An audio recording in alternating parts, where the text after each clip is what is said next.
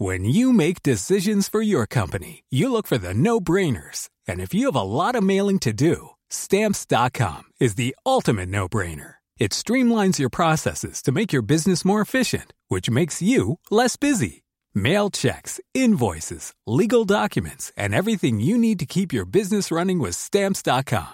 Seamlessly connect with every major marketplace and shopping cart. Schedule package pickups and see your cheapest and fastest shipping options from different carriers. With rates up to 89% off USPS and UPS rates. And with the Stamps.com mobile app, you can take care of mailing and shipping wherever you are. Make the same no-brainer decision as over 1 million other businesses with Stamps.com. Sign up with Code PROGRAM for a four-week trial, plus free postage and a free digital scale. No long-term commitments or contracts. That's Stamps.com.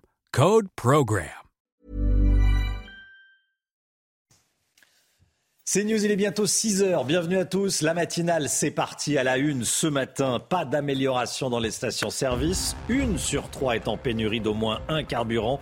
Les esprits s'échauffent. Parfois, on est dans une station-service de l'Oise ce matin avec Marine Sabourin. A tout de suite, Marine. Réunion de crise à Matignon hier soir. Elisabeth Borne fait savoir qu'elle est prête à prendre ses responsabilités. Mais comment concrètement? On verra ça avec Gauthier Lebret. A tout de suite, Gauthier. Les pompiers veulent des stations-service dédiées pour ne pas avoir à faire la queue. Vous entendrez dans un instant l'appel des pompiers du Rhône. Emmanuel Macron prend de nouvelles dispositions pour soutenir militairement l'Ukraine. Décision prise hier soir lors d'un conseil de défense restreint cette nuit. Quelle est la situation sur place à Kiev? On retrouvera notre correspondante Clotilde Bigot. Et puis beaucoup d'erreurs sur les prix au kilo dans les commerces. Le Guillot a sorti la loupe. Le détail à suivre. La pénurie de carburant en France, on commence avec ces images tournées cette nuit sur l'autoroute A1 près de Paris, au nord de la capitale. Regardez, des dizaines de voitures qui font la queue pour faire le plein, condamnant euh, la voie de, de droite. Et les autorités ont même dû bloquer la voie à côté euh, pour éviter que des petits malins, euh, que les automobilistes ne, ne doublent, ce qui peut agacer, euh, c'est le moins qu'on puisse dire. Ce matin, la situation ne devrait pas s'améliorer. La grève des salariés des raffineries est reconduite aujourd'hui, Chana. Hein. Oui, au total, une station essence sur trois est à sec. Alors on rejoint tout de suite Marine Sabourin et Pierre-François Altermat en direct d'une station-service de Goincourt, c'est dans l'Oise. Euh, Marine, trouver euh, une station ouverte relevée du parcours du combattant ce matin. Oui, c'est ça, Chana. Hein. Nous avons cherché euh, une station-service euh, euh, près de Beauvais, aux alentours de Beauvais. Donc, nous avons fait 15 stations-service avant de trouver une station-service ouverte. Et donc, malgré l'utilisation hein, des applications conseillées par le gouvernement, alors nous avons échangé avec les automobilistes qui sont inquiets parce que la plupart travaillent en région parisienne qui se trouve à une heure, une heure et demie de route. Et donc, ils avaient peur hein, de ne pas trouver d'essence. Donc, ils sont ici depuis ce matin. Nous sommes avec Serge. Bonjour Serge. Alors, vous, vous, vous aviez besoin absolument de carburant pour votre travail, hein, c'est ça? Oui, c'est ça, oui. je suis gérant d'une société de transport et ma femme une société de taxi. Et ben, on a besoin de carburant et leurs 30 litres, et ben, ça ne suffit pas. Quoi. Ça fait même pas la journée. Et alors, euh, vous, euh, donc, Elisabeth Borne, le gouvernement a annoncé que la situation devrait s'améliorer. Vous, vous pensez que ça va être le cas? Ça va être compliqué? Ben, Je pense que ça ne s'améliorera pas le temps que le gouvernement ne mettra pas le nez dedans, puisque au jour d'aujourd'hui, euh, c'est toujours bloqué. Donc euh, le gouvernement devrait bouger un peu plus, même si c'est, comme ils disent, c'est que ça les regarde pas. Mais euh, au bout d'un moment, il va falloir qu'ils fassent quelque chose, car là, c'est tout le monde qui est pénalisé, les sociétés, les employés de, de, tout, de partout. Quoi. Donc on est pris en otage par, par les syndicats. Merci beaucoup Serge. Alors dans le département de l'Oise, il y a déjà des restrictions. Hein. C'est marqué partout 30 litres de carburant euh, par voiture maximum. C'est indiqué partout sur les pompes de cette euh, station-service. Et donc vous avez euh, entendu Serge, c'est un peu le constat qu'on a depuis ce matin. Les, automobilistes se sentent pris en otage par cette grève des stations-service et du carburant. Merci beaucoup Marine Sabourin. Euh, les 30 litres de carburant euh, maximum, c'est également le cas dans le Var, dans le Vaucluse et dans les Alpes de Haute-Provence, Chana. Hein. L'objectif, c'est de permettre au plus grand nombre de se ravitailler. Notez également que le remplissage de jerrycan à la pompe sera bientôt interdit partout en France euh, par arrêté. C'est déjà le cas dans plusieurs départements. Le gouvernement est prêt à prendre ses responsabilités. C'est ce qu'a déclaré l'entourage d'Elisabeth Borne après une réunion de crise organisée hier soir à Matignon. Le gouvernement veut débloquer le pays. Gauthier Lebret, aucune décision concrète n'a été prise pour le moment. Hein. Absolument aucune, euh, Romain. Alors vous l'avez dit, à peine sortie de l'avion qui l'a ramené euh, d'Alger, Elisabeth Borne s'est retrouvée obligée eh d'organiser euh, cette réunion. Donc on vous le dit tout de suite, ils n'ont pas trouvé la formule miracle pour vous permettre de faire le plein tranquillement ce matin. Le gouvernement semble impuissant. Impuissant, c'est le mot, car les stocks stratégiques de carburant auraient pu être libérés plus tôt. Agnès Pannier-Runacher et Olivier, et Olivier Véran disaient il y a quelques jours qu'il n'y aurait pas de pénurie. Résultat, Chanel disait à l'instant, le remplissage des jerrycans va être interdit pour pallier à une pénurie. Emmanuel Macron s'est d'ailleurs agacé des déclarations de ses, de ses ministres. Mais enfin, il disait pas autre chose. Il y a quelques jours, euh, Emmanuel Macron, depuis euh, Prague, il jurait pas de panique et appeler au calme les automobilistes. La seule chose que sait faire euh, l'exécutif, c'est mettre la pression sur les syndicats et sur euh, Total et SO pour euh, trouver un accord. Avec quelle réussite Hier, la CGT a reconduit sa grève. Elisabeth Borne promettait une sortie de crise cette semaine. Rien n'est moins sûr. Merci Gauthier. Sans carburant, on n'a pas le choix. Il faut s'organiser pour aller travailler. Les automobilistes se tournent de plus en plus vers le covoiturage. Oui, mais pas que, Romain. Vous allez voir, tour d'horizon des solutions version système D avec Thibault Marcheteau. C'est le retour du fameux système D. Puisque le carburant vient à manquer, il faut s'organiser autrement. Et l'idée qui vient en premier, c'est de partager sa voiture. Le covoiturage, ça serait une solution. À mettre des annonces euh, dans la mairie ou trouver des solutions. Quoi faire du covoiturage pour aller au travail, quoi, vu les restrictions de carburant en ce moment. Quoi. Le covoiturage, oui, c'est sûr. Si, si j'avais pas le bus, j'essaierais de, me, de, trouver quelqu'un pour, euh, pour aller au travail. quoi. Hein. D'autres, comme Solène, se tournent vers les transports en commun. J'ai dû prendre le, bus euh, plutôt euh, que la voiture. À cause de la disponibilité, enfin du manque d'essence dans les stations alentours et puis également le prix de l'essence. Enfin, les moyens gratuits pour économiser du carburant sont souvent les bienvenus. Dès que j'ai des, petits trajets à faire à pied, je préfère le faire à pied, même si c'est un peu plus long. Ben, moi, j'en profite parce que la voiture. quand on voit toutes les, queues aux stations-service, c'est un peu compliqué en ce moment. Donc, euh. Hormis être hébergé chez quelqu'un, en l'occurrence, euh, si on parle d'essence, il n'y a pas trop d'autres moyens. À pied, en bus ou en covoiturage, toutes les idées sont bonnes pour ne pas passer des heures dans les files d'attente des stations-service. Et en plus de la pénurie, les automobilistes doivent faire face à une nouvelle hausse du prix des carburants. Vous en êtes certainement aperçu si vous avez réussi à faire le plein. Plus 10 centimes en moyenne en une semaine, hein, Chana. Et oui, regardez ces derniers chiffres. Compte en moyenne 1,86€ euh, le litre de gasoil, plus 13 centimes euh, en une semaine. Le samplon 95, 1,69€ et le samplon 98, 1,72€. Alors avec cette nouvelle hausse, est-ce que vous allez euh, continuer à mettre de l'essence? Écoutez, on vous a posé la question. Bah, il faut bien en mettre, il n'y a pas le choix. Donc, euh, je pense que les gens, ils sont prêts à payer. Euh, enfin, surtout ici, déjà, les prix sont plutôt élevés. Donc, euh, je pense que ça choque plus les gens. En fait, c'est comme ça. C'est presque normal. Non, non, non moi, je ne mettrai pas de l'essence à 2,89, clairement. Je vais, parce que, parce que ça, je ne veux pas rentrer dans ce jeu-là. J'arrêterai la voiture, je prendrai le métro. On a la chance, enfin, j'ai la chance de pouvoir prendre le métro, donc ça va. On est toujours bah, le dindon de la farce, comme on dit, quoi. Mais bon, on est pris en otage, quoi. On n'a pas le choix, quoi. Donc un euro de plus comme plus cher qu'en banlieue, c'est lamentable. nous, des ouvriers qu'on travaille, voilà comment on est réduit où on en est réduit. C'est lamentable. Voilà, les prix qui, euh, qui augmentent, euh, prix de l'essence qui augmente et, euh, et, pénurie. Situation extrêmement compliquée. Certains esprits s'échauffent, on le dit ce matin, bien sûr. Les banques alimentaires subissent la crise énergétique de plein fouet. Elles n'ont pas droit au bouclier tarifaire et voient leurs réponses et leurs dépenses énergétiques multipliées par 10. Les conséquences, les associations alimentaires vont devoir réduire leur aide aux plus démunis, un coup dur avant l'arrivée de l'hiver. Le détail avec Jean-Luc Thomas. Les factures d'énergie de la Banque alimentaire de Toulouse et sa région s'envolent depuis six mois. Difficile alors d'assurer une logistique indispensable pour l'aide alimentaire. Premier poste touché, les carburants. On a un surcoût à peu près à fin août de 8 000 euros. Quant à l'énergie pour les chambres froides de la Banque alimentaire, on a un surcoût pour l'année 2022 de 30 à 40 000 euros.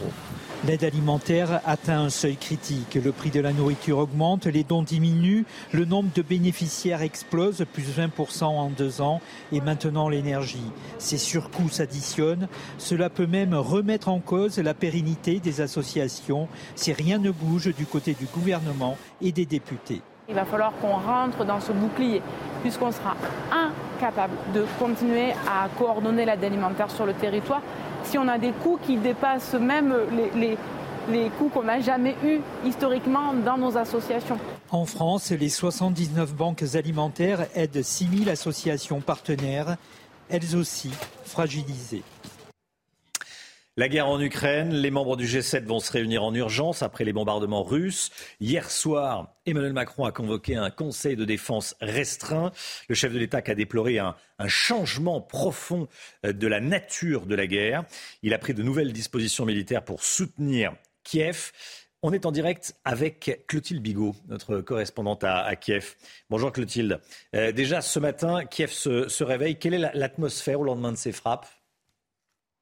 Alors l'atmosphère est presque normale, j'ai envie de dire. Il y a des voitures qui roulent, les gens vont au travail. Voilà, ce matin, c'est vraiment comme si rien ne s'était passé hier, presque, sauf que, évidemment, beaucoup moins de sourires et une angoisse qui reste à l'intérieur parce que cette nuit, on s'attendait à de nouvelles frappes qui n'ont pas eu lieu. Donc maintenant, la question n'est pas quand, mais surtout comment et où. C'est-à-dire que les Ukrainiens savent qu'il va y avoir de nouvelles frappes sur la capitale, mais voilà, maintenant on attend, on se dit que ça va arriver d'une minute à l'autre, mais que la vie continue, les gens vont au travail. Cependant, la détermination à gagner cette guerre, elle, reste exactement la même. Hmm. Emmanuel Macron euh, promet de nouvelles aides militaires. Il va y avoir cette réunion du, G7. Euh, qu'en disent les, Ukrainiens? Alors, les Ukrainiens demandaient plus de défense aérienne, ce qui apparemment va être euh, ce qu'ils vont avoir grâce, à, grâce au président américain voilà, c'est toujours la même, euh, idée ici. C'est-à-dire que pour, pour l'Ukraine, il ne s'agit pas que de l'Ukraine. C'est à l'Ukraine d'arrêter l'avancée de Vladimir Poutine, mais s'il ne l'avance pas, Vladimir Poutine continuera son impérialisme, comme ils le disent, jusqu'en Europe. Donc en fait, pour eux, c'est aidez-nous comme ça, nous vous aidons par la suite. Et voilà, ici, c'est vraiment le sentiment de, en fait, nous, on, aide l'Europe, donc l'Europe doit aussi nous aider en nous envoyant des armes, en nous, en nous envoyant des euh, systèmes de défense antiaérienne, afin que nous, on puisse gagner cette guerre, pour qu'ensuite, vous, vous n'ayez pas à avoir une guerre aussi dans votre pays. Merci beaucoup Clotilde Bigot en direct de Kiev, correspondante de CNews en Ukraine. Le sport tout de suite avec le forfait de Messi face au Benfica.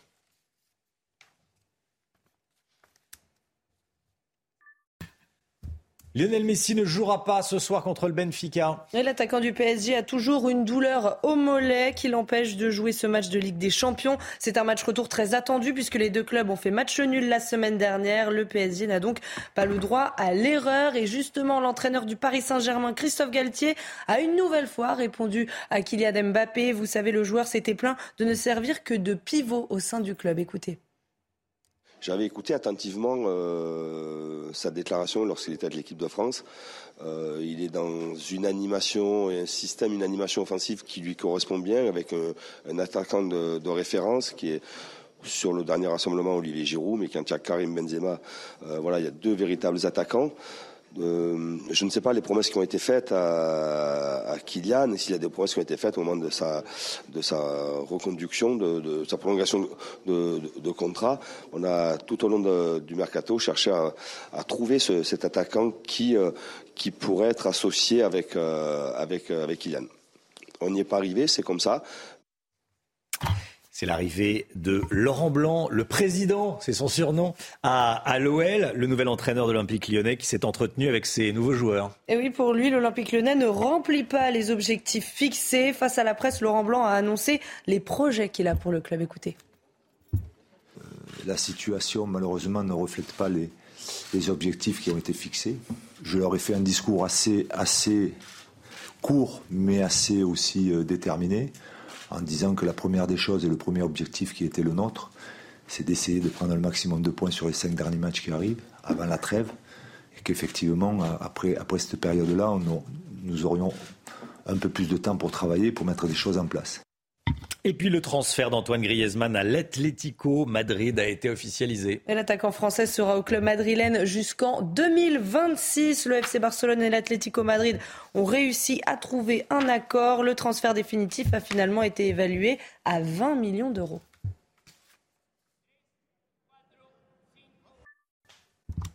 Voilà, il y a toujours des, coupes de cheveux et des couleurs de cheveux euh, baroques. Euh, pardon? Engagé. Engagé, oui, voilà, euh, Antoine Griezmann. Allez, plus sérieusement, les pompiers veulent des stations-service dédiées. Bah oui, aujourd'hui, ils doivent faire la queue pour faire le plein de leur camion. Vous allez entendre l'appel des pompiers du Rhône dans un instant. Restez bien avec nous. Bon courage si vous cherchez de l'essence et si vous cherchez à, à faire le plein ce matin. Et bon courage si vous partez travailler.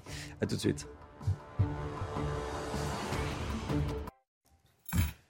C'est News, il est 6h15. Bienvenue à tous. À tous. Tout d'abord, le, point info, Chanel Housteau.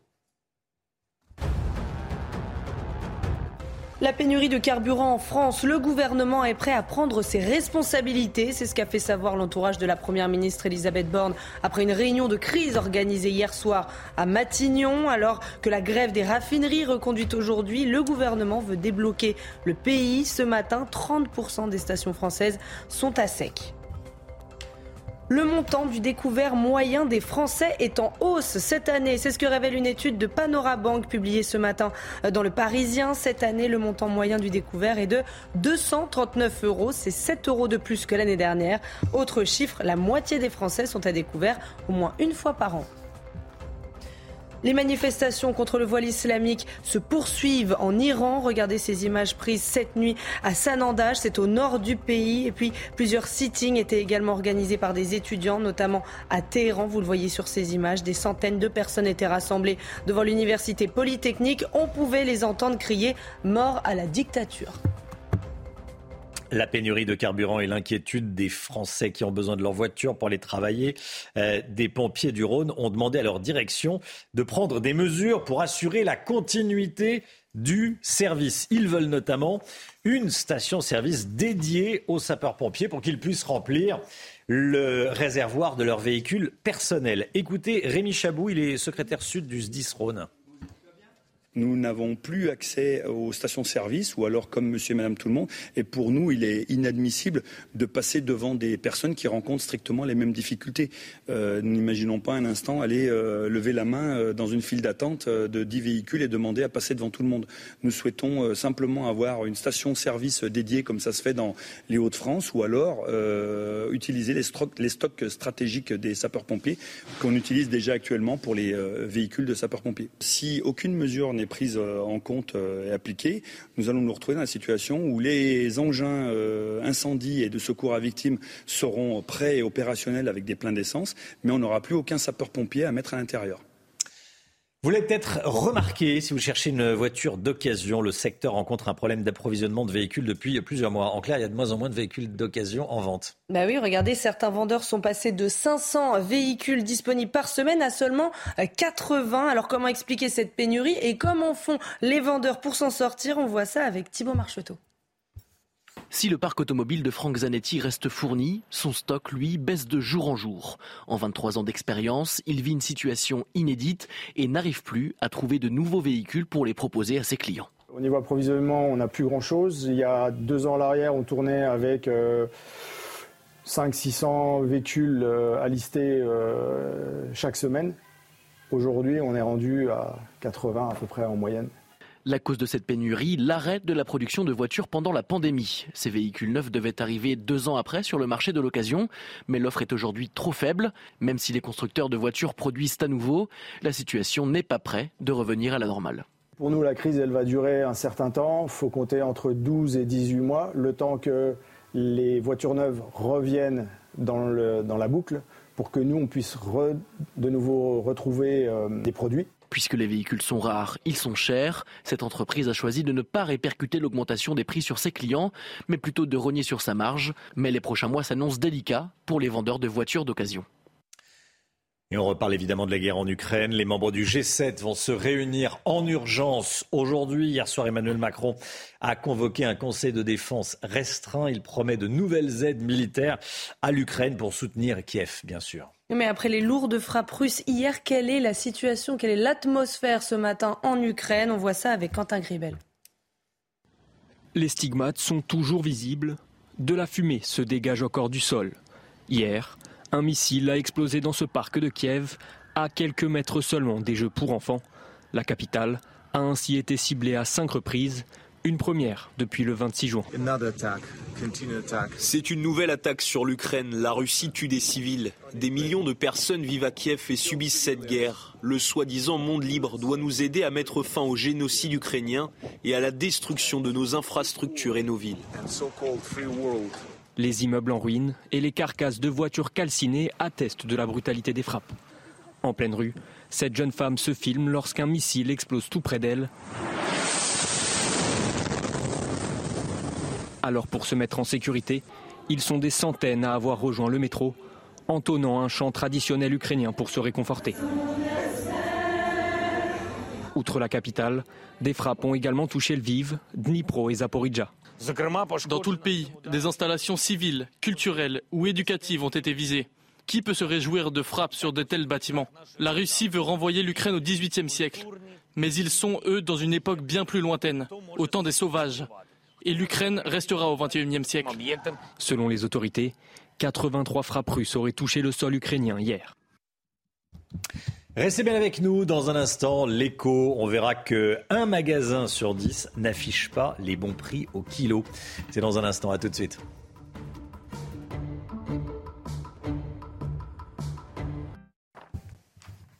Gommer les effets de l'inflation, certaines marques, écoutez bien, ont ces dernières semaines modifié la contenance de leurs produits pour réduire les quantités. Mais, problème, vous nous dites ce matin, le Mick Guillot, que les prix au kilo n'ont, eux, pas toujours été modifiés. Expliquez-nous. Eh oui, Romain, pas toujours, effectivement. Il y a quelques semaines, on vous en parlait dans la, dans la matinale de ce phénomène qui s'appelle la shrinkflation, de l'anglais euh, to shrink, rétrécir. C'est une pratique de certains industriels qui, pour euh, camoufler les effets de l'inflation, ont décidé de réduire les quantités euh, d'un produit pour le même prix unitaire. En clair, vous payez le même prix votre paquet de gâteaux, sauf qu'il contient plus que 10 biscuits au lieu de 12 auparavant. Ou alors votre paquet de café qui contient plus que 450 grammes, mais est vendu au même prix que celui qui en contenait 500. Si vous comprenez l'idée, cette pratique n'est évidemment pas nouvelle, elle n'est pas illégale non plus, mais elle a pris d'importantes proportions ces derniers mois en raison de l'inflation des prix des matières premières. Et donner moins pour le même prix, eh bien c'est une façon presque, allez, malhonnête ou en tout cas trompeuse de camoufler la hausse aux yeux des consommateurs qui ne pensent pas à regarder et à vérifier le prix au kilo car celui-ci peut changer alors que l'emballage du produit a l'air de rester le même étudier les prix au kilo, eh c'est justement ce qu'ont décidé de faire les agents de la Direction générale de la concurrence, de la consommation et de la répression des fraudes, la DGCCRF, qui s'est saisie du dossier et est allée inspecter plusieurs grandes surfaces et commerces. Et résultat, eh selon les enquêteurs des fraudes, plus de 11% des magasins, plus d'un sur dix, n'affichent pas les bons prix au kilo dans les rayons sur 340 points de vente qui ont été contrôlés. En clair, eh la répression des fraudes a décidé d'épingler euh, ces, ces boutiques pour ne pas avoir changé les étiquettes et informer correctement le consommateur que le produit avait été réduit. Les distributeurs concernés ont reçu plusieurs amendes en fonction du nombre d'infractions constatées. Un paquet qui, lui, ne risque pas de changer de taille. Le temps tout de suite avec Alexandra Blanc. Temps calme aujourd'hui. Temps calme mais nuageux aujourd'hui, Alexandra Blanc. Oui, excepté sur les régions du nord. Alors hier, le temps est resté nuageux, hein, notamment du côté de Saint-Malo, avec un temps vraiment euh, nuageux, température toujours douce. Et bien là, changement de décor. Si vous êtes au nord de la Loire, au nord de la Seine, vous allez retrouver un temps très lumineux aujourd'hui. Grâce à qui? Eh bien, grâce à l'anticyclone qui se repositionne sur l'Angleterre et donc au programme un temps très calme et lumineux sur le nord. En revanche, partout ailleurs, on retrouve un temps assez mitigé avec euh, les restes d'une perturbation d'hier qui donne un temps très très nuageux ce matin euh, sur les trois quarts du pays, notamment entre le sud-ouest, la Gironde ou encore en allant vers la Lorraine et l'Alsace. On retrouve également euh, quelques belles éclaircies sur le sud-est. Dans l'après-midi, toujours ce cordon nuageux, principalement entre la Nouvelle-Aquitaine, hein, les Charentes ou encore en allant vers le centre et vers le centre-est du pays, avec localement quelques petits coups de tonnerre attendus, quelques averses également, sans grande conséquence, seulement quelques gouttes de pluie. Et puis vous le voyez, plus vous irez vers le nord ou plus vous irez vers le sud-est, plus vous aurez du grand beau temps. Même topo du côté de la Corse avec un ciel dégagé. Côté températures, eh bien les températures sont contrastées. À la faveur d'un ciel dégagé, fraîcheur seulement 4 degrés pour nos amis lillois contre 16 degrés en moyenne pour Perpignan ou encore 12 degrés à Dijon. Et dans l'après-midi, les températures restent au-dessus des normales de saison, 24 degrés. Vous le voyez euh, du côté euh, d'Ajaccio ou encore entre euh, Montpellier et Perpignan ou encore du côté de Toulouse. Et puis sur le nord, 18 degrés en moyenne à Paris et 20 degrés à Besançon. La suite du programme demain, encore une journée plutôt calme, seulement quelques nuages avant une dégradation prévue jeudi et surtout vendredi au programme de la pluie, du vent et des températures qui vont néanmoins rester très douces pour la saison. Mais le week-end s'annonce assez maussade, surtout samedi. On en reparle.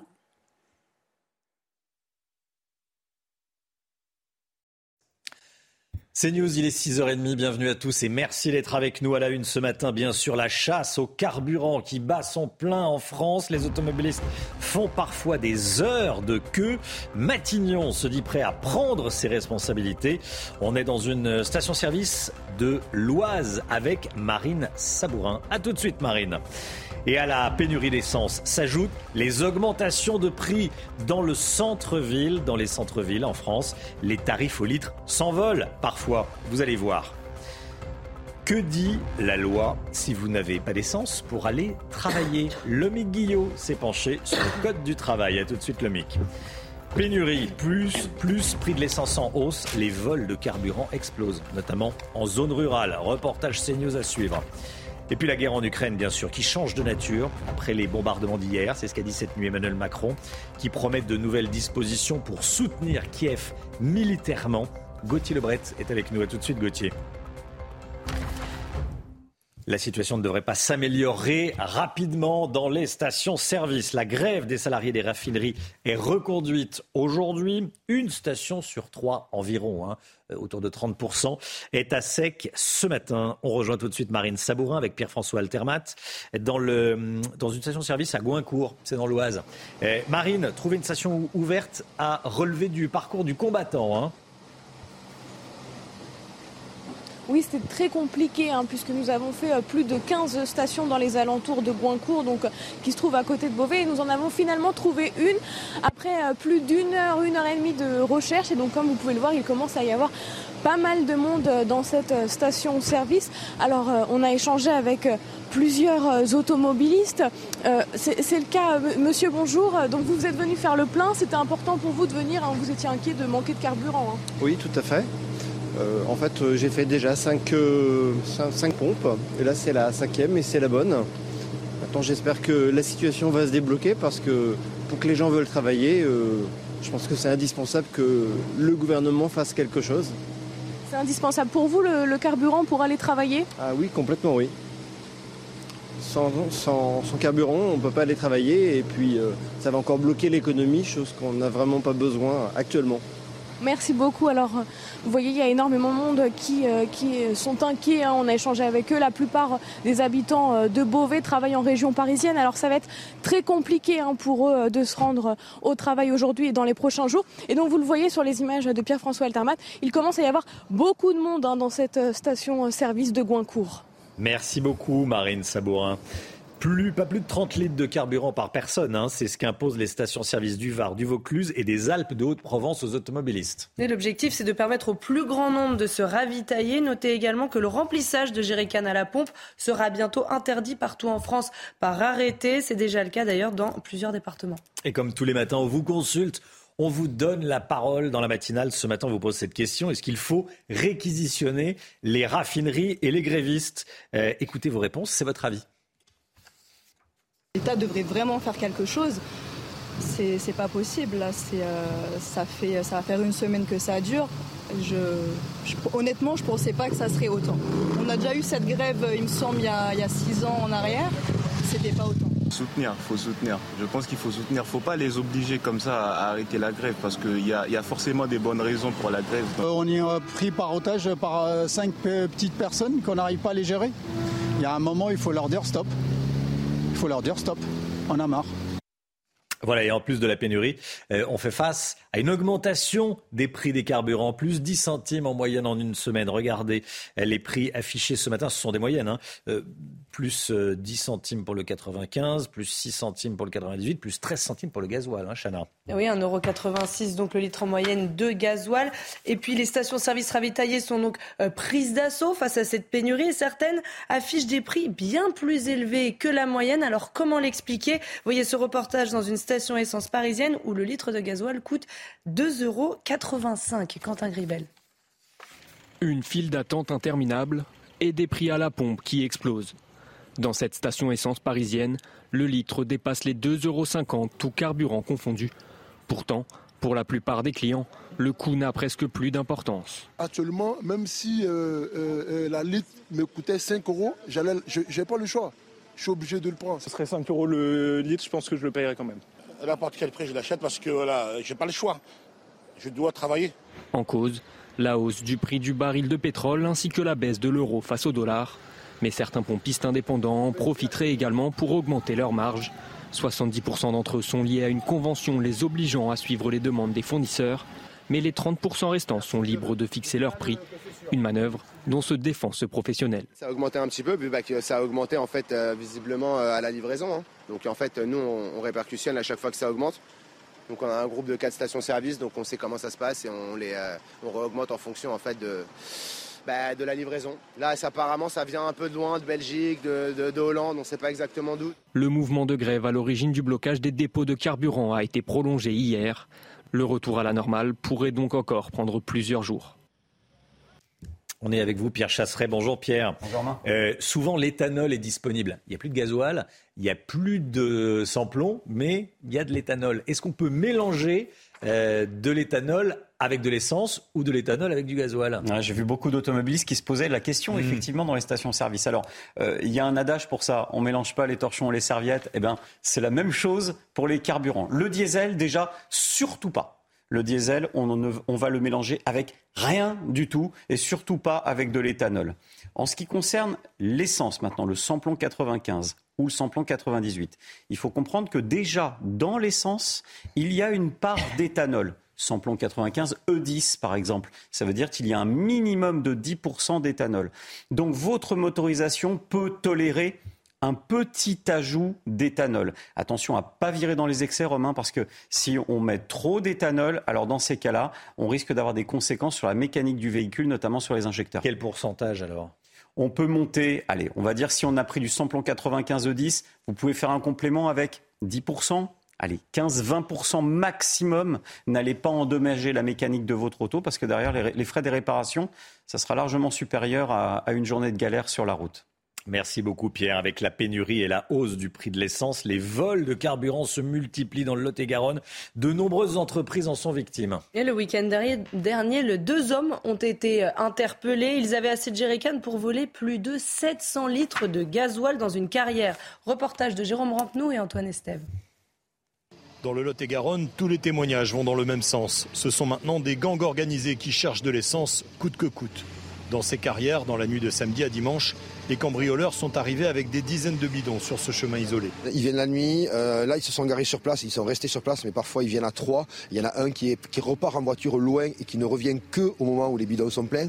Donc il y a, effectivement, il y a, c'est un petit peu plus structuré entre guillemets malheureusement. Là ils avaient quand même euh, de quoi prendre 720 litres. Prévenus par des voisins, les gendarmes ont pu interpeller les voleurs avec 36 bidons remplis directement dans les réservoirs des engins de chantier. Dans cette propriété agricole à quelques kilomètres, le scénario se répète trop souvent.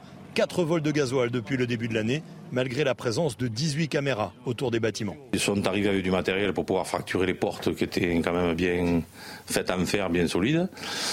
Et donc ils avaient préparé leur coup. Ils sont, ils sont arrivés avec des jerrycans et ils ont fait, moi ils m'ont fait tous les trajets à pied pour revenir à la route, pour passer en dehors des caméras. Le prix très élevé de l'essence et la pénurie actuelle alimentent les cambriolages et le marché noir. le gasoil, ça se, ça se revend très bien. Dans la campagne, les gens, à coup de 20 litres, ils achètent ça, ça leur, on leur fait moitié prix et c'est rentable pour eux. D'après plusieurs sources dans le département, le nombre de vols d'essence aurait augmenté de 15% cette année. Le montant du découvert moyen des Français est en hausse cette année. C'est ce qu'on découvre dans une étude de Panorabank, publiée ce matin dans le Parisien. Cette année, le montant moyen du découvert est de 239 euros. C'était 232 euros l'année dernière, hein, Chana. Et autre chiffre, Romain, la moitié des Français sont à découvert au moins euh, une fois par an. 20% sont à découvert tous les mois et 13% tous les trimestres. Il y en a et 14% une fois dans l'année. Bon, ça va, une fois dans l'année. Euh, ça va. 20% tous les mois. Chacun a sa façon de, gérer son, son budget. Les membres du G7 vont se réunir aujourd'hui en urgence après les bombardements russes en, en, Ukraine. Hier soir, Emmanuel Macron a convoqué un conseil de défense restreint à l'Elysée. Gauthier Lebret, euh, avec nous. Pour le président de la République, la guerre a pris un nouveau tournant hier avec ces bombardements. Hein, c'est ce qu'il a dit. Oui, il a dit ça euh, depuis un déplacement en Mayenne. Effectivement, il parle d'un profond changement de la nature de la guerre, puisque eh bien, des populations civiles ont été euh, bombardées, notamment un parc pour enfants. Vous avez aussi très certainement vu cette vidéo d'une jeune femme qui se filme dans une rue eh bien, de Kiev et un missile qui explose juste derrière elle. Catherine Colonna, la ministre des Affaires étrangères, parlait hier de crimes de guerre, des populations civiles sont bombardées. C'est donc un crime de guerre. Emmanuel Macron a eu très tôt un échange téléphonique hier avec euh, Volodymyr Zelensky, juste après euh, les frappes. Et le président ukrainien demande à la France et à l'Occident euh, plus largement une réponse plus ferme envers Vladimir Poutine. Résultat, Emmanuel Macron a convoqué un conseil de défense hier soir en urgence avec Catherine Colonna et Sébastien Lecornu, ministre des Armées. Et la France, dit l'Elysée, va prendre de nouvelles dispositions pour soutenir militairement l'Ukraine. Comprenez, on va envoyer plus d'armes à l'Ukraine et ça pourrait d'ailleurs être une décision aussi du G7 qui se réunit en urgence cet après-midi. Merci Gauthier. Regardez ces images qui nous viennent d'Iran. Les manifestations contre le port obligatoire du, du voile islamique se poursuivent.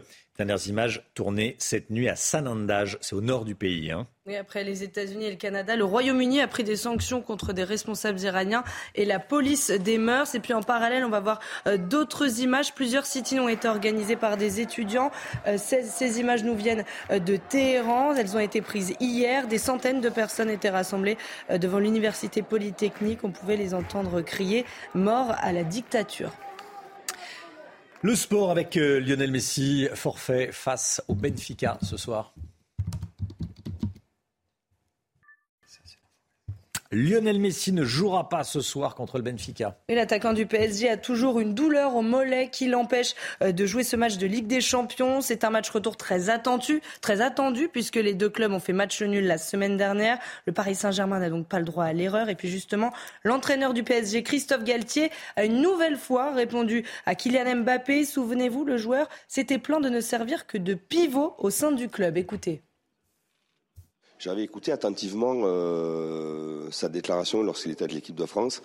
Euh, il est dans une animation et un système, une animation offensive qui lui correspond bien, avec euh, un attaquant de, référence qui est sur le dernier rassemblement Olivier Giroud, mais quand il y a Karim Benzema, voilà, il y a deux véritables attaquants. Euh, je ne sais pas les promesses qui ont été faites à, à Kylian, s'il y a des promesses qui ont été faites au moment de sa, reconduction, de, sa prolongation de, contrat. On a tout au long du mercato cherché à, trouver ce, cet attaquant qui, euh, qui pourrait être associé avec, euh, avec Kylian. On n'y est pas arrivé, c'est comme ça.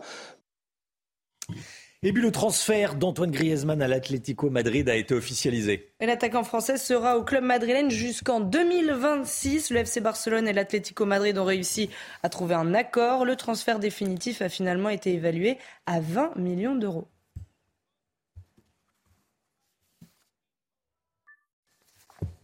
C'est News, 6h42, bienvenue à tous, merci d'être avec nous. Que faire si vous n'avez plus d'essence pour aller euh, travailler? Euh, Vous êtes à sec, vous devez aller travailler. Qu'est-ce qui se passe? Que dit le code du travail? Tiens, on verra ça avec le Guillot dans un instant, à tout de suite.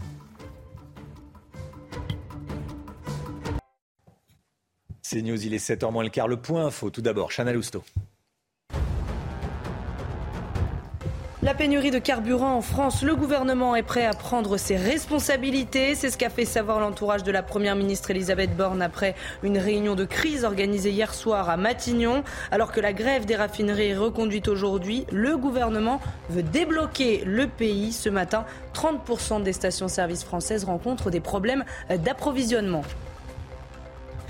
Les membres du G7 se réunissent aujourd'hui en urgence après les bombardements russes en Ukraine. Hier soir, Emmanuel Macron a convoqué un conseil de défense restreint. Le chef de l'État a déploré un changement profond de la nature de la guerre. Il a promis de nouvelles aides militaires pour l'Ukraine. L'ouragan Yann a fait 107 morts aux États-Unis. C'est l'un des ouragans les plus violents de l'histoire américaine. À elle seule, la Floride déplore 102 décès. Cinq autres personnes sont mortes en Caroline du Nord. Selon les autorités, il faudra des mois et 50 milliards de dollars pour reconstruire les zones dévastées. Si vous n'avez pas pu faire le plein et que vous avez besoin de votre voiture pour aller travailler, vous allez euh, peut-être vous retrouver bloqué, le réservoir à sec. Bon, L'ami Guillaume, avec nous, qu'est-ce que prévoit la, loi ou le code du travail dans un cas pareil? En réalité, Romain, pas grand-chose, rien pour ainsi dire, mais il y a toutefois heureusement une forme de tolérance face à une situation euh, de force majeure. J'ai consulté hier Camille Pradel, qui est avocat spécialisé en droit social et droit du travail, et il m'affirme qu'un salarié ne peut pas être sanctionné s'il n'est pas venu travailler par manque d'essence, à condition toutefois évidemment d'avoir pris la peine de prévenir son employeur de son absence.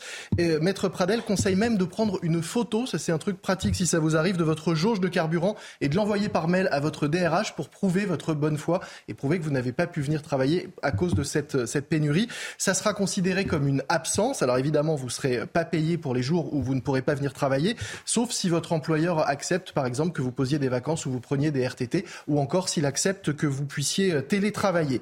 En revanche, si c'est votre véhicule professionnel et non pas personnel qui est immobilisé par manque d'essence, là c'est différent, vous serez payé même si vous ne pouvez pas vous déplacer, ce sera considéré comme une forme de chômage technique forcé. Merci beaucoup, Lomi Guillaume. Bon, il y a un peu de bon sens, de l'honnêteté. De tolérance et euh, surtout euh, voilà, de bonne foi. Il faut montrer qu'on a essayé d'aller travailler et qu'on n'a pas Allô, Romain? Oui, ça va être compliqué pour la matinale de demain. oui, et eh ben, je vais vous acheter une belle paire de, une bonne paire de baskets. Ou un vélo. Un vélo. Vous mon vélo. Un beau vélo à 3h du matin, ça, ça, ça me permettra de m'aérer un petit peu. C'est formidable, voilà, ça aère. on a l'esprit clair après. Je pose mon droit de veto sur le vélo. vélo, c'est compliqué. Allez, 6h49, restez bien avec nous. Dans un instant, bah justement, on va parler du, du gouvernement qui dit être prêt à prendre ses responsabilités. Bon, Très bien, mais qu'est-ce que ça veut dire concrètement? Je vous poserai la question. Grand-chose. Eh, Gauthier Lebret, dans, euh, dans un instant. À tout de suite.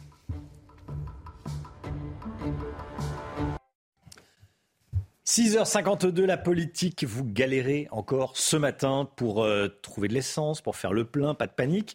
Le gouvernement, je cite, est prêt à prendre ses responsabilités. C'est ce que nous dit euh, l'exécutif. Hier soir, Elisabeth Borne organisait une réunion en urgence avec plusieurs ministres. Gauthier Lebret, avec nous, aucune décision n'a été prise pour le moment. Hein. Absolument aucune pour le moment, effectivement, euh, Romain. À peine sorti euh, de l'avion qui l'a ramené euh, d'Alger, Elisabeth Borne s'est donc retrouvée obligée d'organiser cette réunion d'urgence. Bon, je vous le dis tout de suite, ils n'ont pas trouvé la formule miracle pour vous permettre de faire le plein tranquillement. Ce matin, le gouvernement semble impuissant. Oui, impuissant, c'est le mot, car les stocks stratégiques de carburant auraient pu être libérés beaucoup plus tôt. Agnès Pannier-Runacher et Olivier Véran parlaient il y a encore quelques jours jurait qu'il n'y aurait pas de pénurie. Résultat, le remplissage des jerrycans va être interdit pour pallier à une pénurie. Emmanuel Macron s'est agacé des déclarations euh, de ses euh, ministres, mais enfin, il ne disait pas autre chose. Le président de la République depuis euh, Prague vendredi, il jurait pas de panique et appelait au calme des automobilistes. La seule chose que l'exécutif sait faire, c'est mettre la pression sur les syndicats et sur Total et Esso pour trouver un accord. Avec euh, quelle réussite Hier, la CGT a reconduit sa grève. Elisabeth Borne promettait une sortie de crise cette semaine. Rien n'est moins sûr. Alors Gauthier, il y a aussi la possibilité pour l'État de, réquisitionner les raffineries. Vous avez prononcé le mot tabou, Romain, le mot qu'il ne faut surtout pas prononcer, car qui dit réquisition dit force de l'ordre pour aller déloger euh, les grévistes et les mettre euh, au travail. Pour le moment, c'est pas à l'ordre du jour, même si Emmanuel Macron a dit hier on peut le faire, mais le mieux, eh bien, c'est évidemment que les négociations aboutissent. Alors il faut dire euh, aussi une chose, la CFDT dénonce la grève par anticipation de la CGT, une grève préventive avant la fin euh, des négociations. Du coup, vous savez que Total a répliqué par euh, communiqué en donnant le salaire moyen avec intéressement et prime dans ses raffineries, 5 000 euros. Du côté euh, des grévistes, on réclame une part du gâteau, des super profits de Total. Et pendant ce temps, infirmiers, pompiers, policiers, taxis, bref, les Français en général attendent, eux, de faire le plein pour pouvoir aller bosser. Merci beaucoup Gauthier Lebret. C'est vrai qu'ils sont nombreux à, à lorgner le trésor de Total, les milliards de, profits de, de, Total. Merci beaucoup Gauthier. 8h15, soyez là. Luc Ferry sera l'invité de Laurence Ferrari. Luc Ferry, invité, interrogé par Laurence Ferrari, 8h15. Allez, l'instant musique tout de suite, comme tous les matins.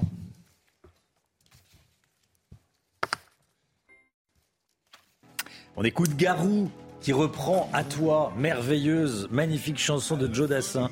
Le clip se déroule d'ailleurs dans la grange du chanteur québécois aménagé en studio. Regardez.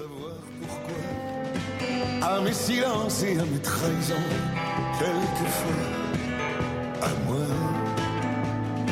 Autant que j'ai passé à te chercher, aux qualités dont tu te moques bien, aux défauts que je t'ai cachés, à mes idées de baladin à l'amour, l'ennui, à nos jours, à l'éternel retour de la chance, à l'enfant qui viendra, qui nous ressemblera, qui sera à la fois toi et moi.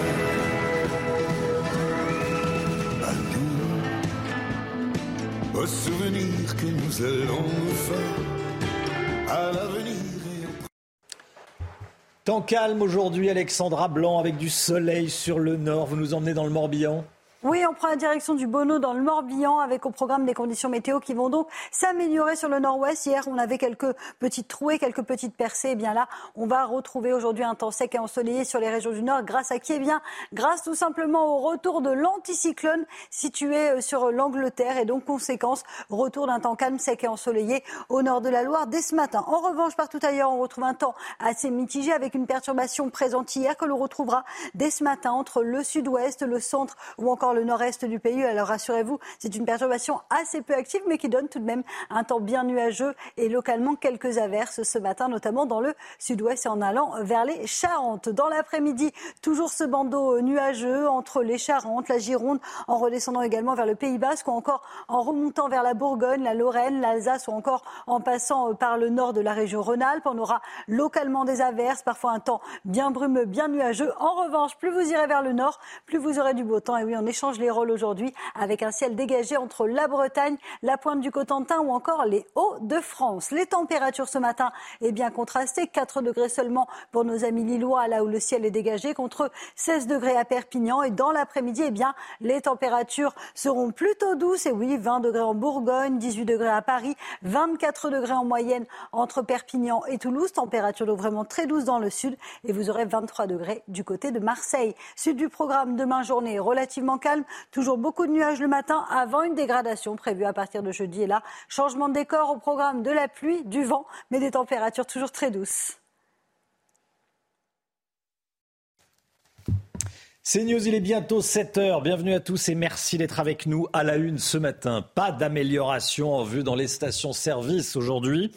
Une sur trois est en pénurie d'au moins un carburant. Les esprits s'échauffent parfois. On est dans une station-service de Courbevoie dans les Hauts-de-Seine ce matin. Et puis on sera aux alentours de, 7h10 avec Francis Pousse, président national des stations-service Mobiliance. Emmanuel Macron prend de nouvelles dispositions pour soutenir militairement l'Ukraine. Décision prise hier soir lors d'un conseil de défense restreint. On est avec le général Bruno Clermont, consultant défense de CNews. A tout de suite, mon général. Et puis beaucoup d'erreurs sur les prix au kilo dans les commerces. Lomic Guillot a sorti la loupe. Le détail à suivre. A tout de suite, Lomic. La pénurie de carburant en France. Regardez ces images prises cette nuit sur l'autoroute A1 près de Paris, au nord de la capitale. Des dizaines de voitures qui font la queue pour faire le plein. La voie de droite, vous avez vu, est, remplie de voitures. Et à gauche, il y a une voie condamnée. Pourquoi? Pour éviter que des petits malins, euh, voire des, gens un peu agressifs parfois, qui doublent tout le monde. Voilà, comme ça, il y a des plots. La voie a été condamnée. Il faut euh, faire la queue normalement. La situation ne devrait pas s'améliorer dans les heures qui viennent. La grève des salariés des raffineries est reconduite aujourd'hui. Mais au total, une station essence sur trois rencontre des problèmes d'approvisionnement. On rejoint tout de suite euh, Sophia Dolé et Alice Delage en direct d'une station-service de Courbevoie. C'est près de Paris. Sophia, est-ce qu'il y a de l'essence où vous êtes? Alors il y a de l'essence, cependant tous les carburants euh, ne sont pas euh, disponibles. Certains euh, automobilistes étaient venus notamment pour prendre du samplon, du E10, et malheureusement eh bien, il n'y en, en a plus dans cette station-service. Ce que vous ne pouvez pas voir derrière moi, c'est cette file d'attente longue d'à peu près une centaine de mètres. Certains nous ont dit avoir fait la queue depuis plus de deux heures maintenant. Certains sont là depuis 5 heures du matin pour pouvoir espérer prendre de l'essence. C'est le cas notamment de Houssine. Houssine, bonjour. Depuis quelle heure ce matin êtes-vous arrivé ici pour, euh, pour pouvoir trouver euh, du... 5h30. 5h30 du matin. Et je crois savoir que vous vous êtes organisé euh, par rapport à votre heure de début de travail pour pouvoir trouver de l'essence avant d'aller travailler? Oui, parce que normalement j'ai rendez-vous à, 20, à 8h ce matin au travail. Alors pour arriver à l'heure au travail, alors je, me suis levé à 5h pour trouver du gasoil. Eh ben, depuis hier j'ai cherché du gasoil et puis ensuite quand il y avait des queues trop longues dans les files d'attente, je me suis dit non, non, je vais, je vais, je vais perdre mon gasoil, je vais attendre le lendemain matin. Parce que j'ai mon frère qui habite pas très loin à Agnières, là. Alors voilà, là j'ai trouvé une pompe, alors euh, je fais la queue pour trouver du gasoil. Voilà, quitte à faire euh, finalement deux heures de queue pour éviter, de, pour éviter la panne sèche Ah tout à fait, oui, tout à fait, bah oui. Autrement, à ce moment-là, je ne vais pas travailler aujourd'hui, alors je préfère euh, être patient et voilà, faire la queue comme tout le monde pour mettre du gasoil. Merci beaucoup euh, Oussine et puis Oussine qui est bientôt euh, arrivé enfin euh, au niveau de la pompe à essence pour faire le plein. Oussine comme de nombreux automobilistes ici donc font plusieurs heures d'attente pour espérer trouver de l'essence. 29% des, stations-service au niveau national rencontrent des difficultés d'approvisionnement. Merci Sophia. Est-ce que Alice Delage, qui est avec vous, peut nous montrer la file d'attente? Il y a du monde hein, derrière vous, hein, parce que c'est ça aussi qu'on veut voir, parce que euh, c'est ce qu'on vit tous hein, pour euh, faire le plein. Euh, les files d'attente, voilà, qui s'allongent, s'allongent et qui vont, qui, dépassent, voilà, qui, qui démarrent dès la, la, route. Ce sont des, centaines de mètres. Merci beaucoup, Alice Delage. Pas plus de 30 litres de carburant par personne. C'est ce qu'imposent les stations-service du Var, du Vaucluse et des Alpes de Haute-Provence aux automobilistes. Objectif permettre au plus grand nombre de se ravitailler. Hein. Et notez également que le remplissage de jerrycan à la pompe sera bientôt interdit partout en France par arrêté. C'est déjà le cas d'ailleurs dans plusieurs départements. La pénurie de carburant et l'inquiétude des Français qui ont besoin de leur voiture pour aller travailler. Des pompiers du Rhône ont demandé à leur direction de prendre des mesures pour assurer la continuité du service, pour qu'ils soient, euh, ces pompiers, prioritaires dans les stations-service pour remplir leur réservoir personnel pour qu'ils puissent accéder à la caserne. Écoutez ce que nous a dit Rémi Chabou, secrétaire sud du SDIS Rhône. Nous n'avons plus accès aux stations-service ou alors comme monsieur et madame tout le monde. Et pour nous, il est inadmissible de passer devant des personnes qui rencontrent strictement les mêmes difficultés. Euh, n'imaginons pas un instant aller euh, lever la main euh, dans une file d'attente de 10 véhicules et demander à passer devant tout le monde. Nous souhaitons simplement avoir une station-service dédiée comme ça se fait dans les Hauts-de-France ou alors utiliser les, les, stocks stratégiques des sapeurs-pompiers qu'on utilise déjà actuellement pour les véhicules de sapeurs-pompiers. Si aucune mesure est prise euh, en compte euh, et appliquée, nous allons nous retrouver dans la situation où les engins euh, incendies et de secours à victimes seront prêts et opérationnels avec des pleins d'essence, mais on n'aura plus aucun sapeur-pompier à mettre à l'intérieur. En plus de la pénurie, euh, on doit faire face à une nouvelle hausse du prix des, carburants. Plus 10 centimes en moyenne par litre, Chana. Hein. On va regarder les prix ensemble. Romain, comptait en moyenne 1,86€ le litre de gasoil, plus 13 centimes en une semaine. 1,69€ le litre de samplon 95, 1,72€ le litre de samplon 98. Alors avec de tels prix, est-ce que vous allez continuer à utiliser votre voiture ou votre deux roues Écoutez, on vous a posé la question. Bah, euh, il faut bien en mettre, il n'y a pas le choix. Donc, euh, je pense que les gens, ils sont prêts à payer. Euh, enfin, surtout ici, déjà, les prix sont plutôt élevés. Donc, je pense que ça choque plus les gens. En fait, c'est comme ça. C'est presque normal. Non, non, non, moi, je ne mettrai pas de l'essence à 2,89, clairement. Je vais, parce que, parce que ça, je ne veux pas rentrer dans ce jeu-là. J'arrêterai la voiture, je prendrai le métro. On a la chance, enfin, j'ai la chance de pouvoir prendre le métro, donc ça va. On est toujours bah, le dindon de la farce, comme on dit, quoi. Mais bon, on est pris en otage, quoi. On n'a pas le choix, quoi. Donc un euro de plus comme plus cher qu'en banlieue, c'est lamentable. nous, des ouvriers qu'on travaille, voilà comment on, est réduit ou on en est réduit. C'est lamentable. Lamentable, voilà, énervement, agacement, les prix euh, grimpent quand on arrive à trouver de l'essence. Bon, situation très très compliquée euh, en France en ce moment. Le forfait de Lionel Messi face au Benfica, on en parle tout de suite. Lionel Messi ne jouera pas ce soir contre le Benfica. L'attaquant du Paris Saint-Germain a toujours une douleur au mollet qui l'empêche de jouer ce match euh, de Ligue des Champions. C'est un match de poule très attendu puisque les deux clubs ont fait match nul la semaine dernière. Le Paris Saint-Germain n'a donc pas le droit à l'erreur. Le nouvel entraîneur de l'OL, le président Laurent Blanc, c'est son surnom. Laurent Blanc s'est entretenu avec euh, ses nouveaux joueurs. Oui, pour lui, l'Olympique lyonnais ne remplit pas les objectifs fixés. Face à la presse, Laurent Blanc a annoncé les projets qu'il a pour le club. Écoutez. Euh, la situation, malheureusement, ne reflète pas les, les, objectifs qui ont été fixés. Je leur ai fait un discours assez, assez court, mais assez aussi euh, déterminé en disant que la première des choses et le premier objectif qui était le nôtre, c'est d'essayer de prendre le maximum de points sur les cinq derniers matchs qui arrivent, avant la trêve, et qu'effectivement, après, après cette période-là, nous aurions un peu plus de temps pour travailler, pour mettre des choses en place. C'est News, il est 7h06. Restez bien avec nous. Dans un instant, la guerre en Ukraine. Emmanuel Macron a réuni un conseil de défense restreint hier soir. Il promet de nouvelles aides militaires à l'Ukraine. Qu'est-ce que ça veut dire très concrètement? Je vous poserai la question générale clairement. Et dans un instant, à tout de suite. C'est News, il est 7h10, une station sur trois en difficulté, une station-service sur trois en difficulté. On est avec, avec euh, Francis Pousse, président national de Station Service Mobiliance. Bonjour Francis Pousse, merci d'être avec nous. Merci d'avoir choisi CNews pour parler ce matin. Comment ça évolue depuis hier dans les, dans les stations-service Quelles sont vos, vos informations? Qu'est-ce qui remonte? Bah, je pense que malheureusement, ce matin, on est plus près de, 40% que, de 30%. Mais oui, quelques, ci et là, euh, quelques hum, situations s'améliorent, en particulier euh, en région parisienne, même si, et je le comprends, c'est pas ce que ressentent les consommateurs avec ces, ces files d'attente euh, immenses. Mais ce qu'il faut comprendre, c'est que Hors crise, on est déjà à un niveau de 100% de service, tant en logistique qu'en station-service. Donc dès qu'il y a un grain de sable, on se retrouve dans une situation comme, aujourd'hui. Et c'est très pénible euh, pour les consommateurs, mais aussi pour les exploitants de stations-service que je représente. Bah évidemment, évidemment, c'est compliqué, on le voit, il y a des tensions parfois. Vous parlez de 40% de stations-service en difficulté ce matin. Euh, dans quelle région la, la situation est la plus compliquée? Île-de-France, Hauts-de-France? Oui, on est toujours sur les mêmes, euh, euh, mmh. euh, sur les mêmes régions, à savoir Île-de-France, Hauts-de-France, PACA aussi, et un petit peu moins en Grand Est. PACA également, et un petit peu moins dans, le Grand Est. L'Ouest reste épargné à ce jour? L'Ouest reste épargné, mais à force que l'Ouest ravitaille l'Est, forcément, ça crée des tensions aussi dans les dépôts de l'Ouest, ce que l'on peut voir par exemple sur le Mans où moi je suis installé. Oui, oui. Euh, quel est le carburant qui manque le plus dans les stations-service?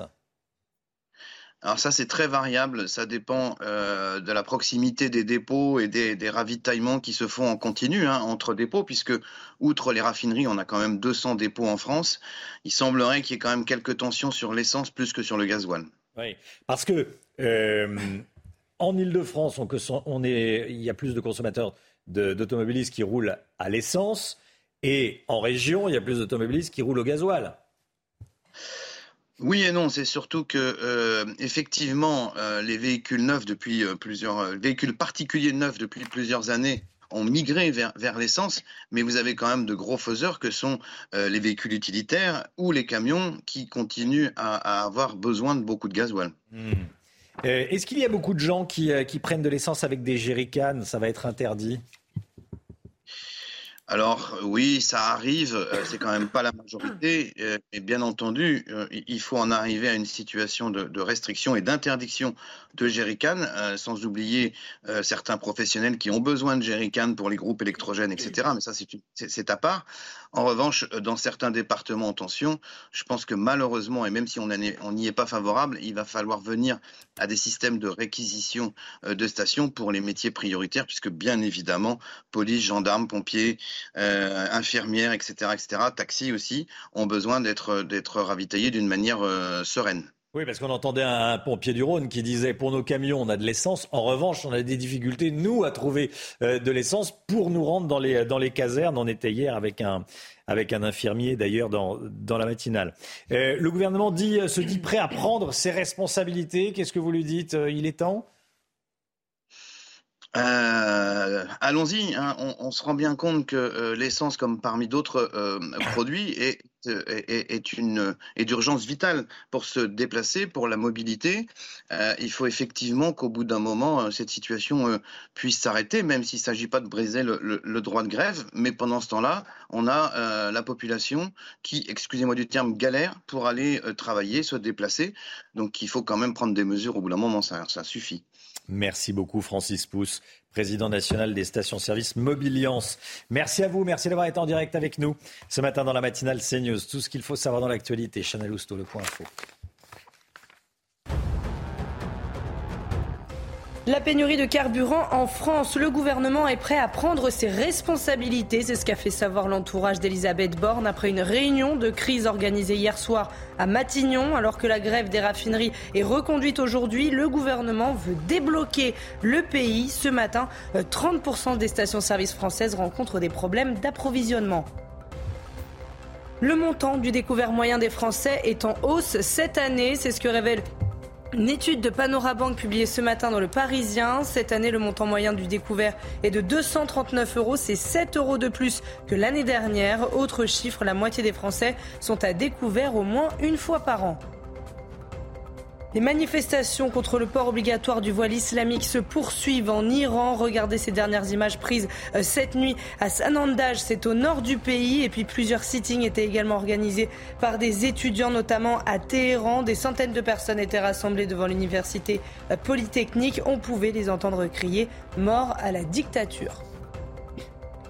Le général Clermont est avec nous, consultant défense de CNews. Emmanuel Macron a réuni un conseil de défense restreint hier soir. Il dit avoir pris de nouvelles dispositions pour soutenir militairement l'Ukraine. Général Clermont, eh, bonjour mon général. Qu'est-ce que ça peut vouloir dire concrètement?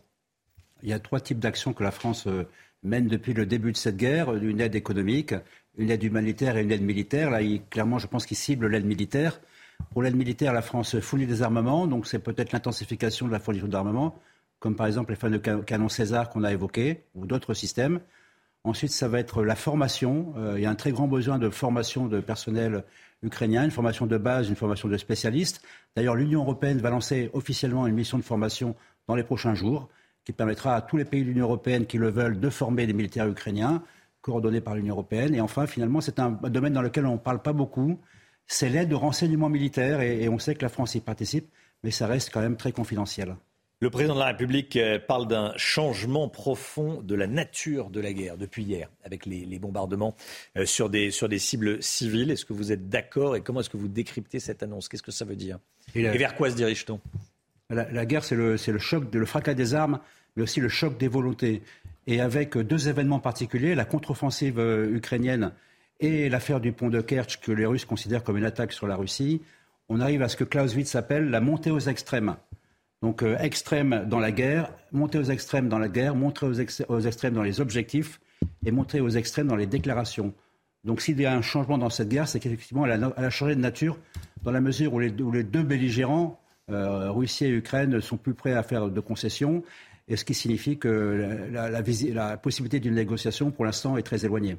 Merci beaucoup, Général Clermont, avec nous pour euh, décrypter ces toutes dernières informations. Et quand on fait les courses, pour bien se rendre compte de l'inflation, il est indispensable de bien regarder les prix au litre ou au kilo. Pourquoi On vous explique ça dans quelques secondes. Pour gommer les effets de l'inflation, certaines marques ont ces dernières semaines modifié la contenance de leurs produits pour réduire les quantités, euh, mais pas les prix. Problème, vous nous dites ce matin, le mec Guillaume, que les prix au kilo n'ont, eux, Oui, Romain, c'est un vrai problème. On en parlait il y a quelques semaines euh, déjà dans la, matinale. Ce phénomène, ce phénomène s'appelle la shrinkflation, de l'anglais to shrink, rétrécir.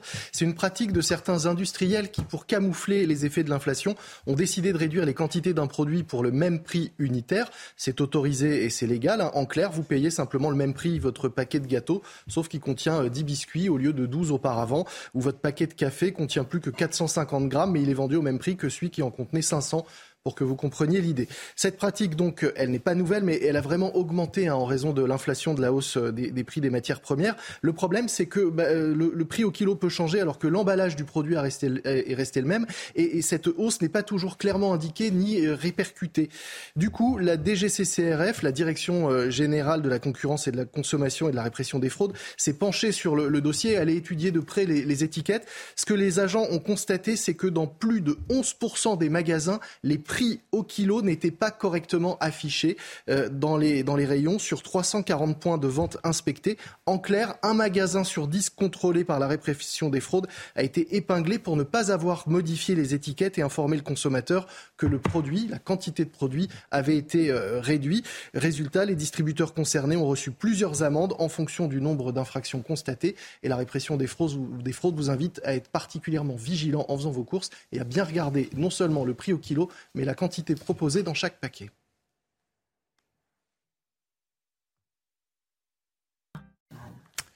C'est News, il est 7h19. Restez bien avec nous. Dans un instant, Pierre Chasseret nous dira si on peut mélanger de l'éthanol, qui est le carburant le plus disponible en ce moment, avec du gasoil ou avec du samplon. Attention, il ne faut pas faire n'importe quoi. Restez avec nous quelques instants si vous envisagez de mettre de l'éthanol dans votre voiture qui ne qui fonctionne pas originellement à, l'éthanol. Dans quelques instants, à tout de suite.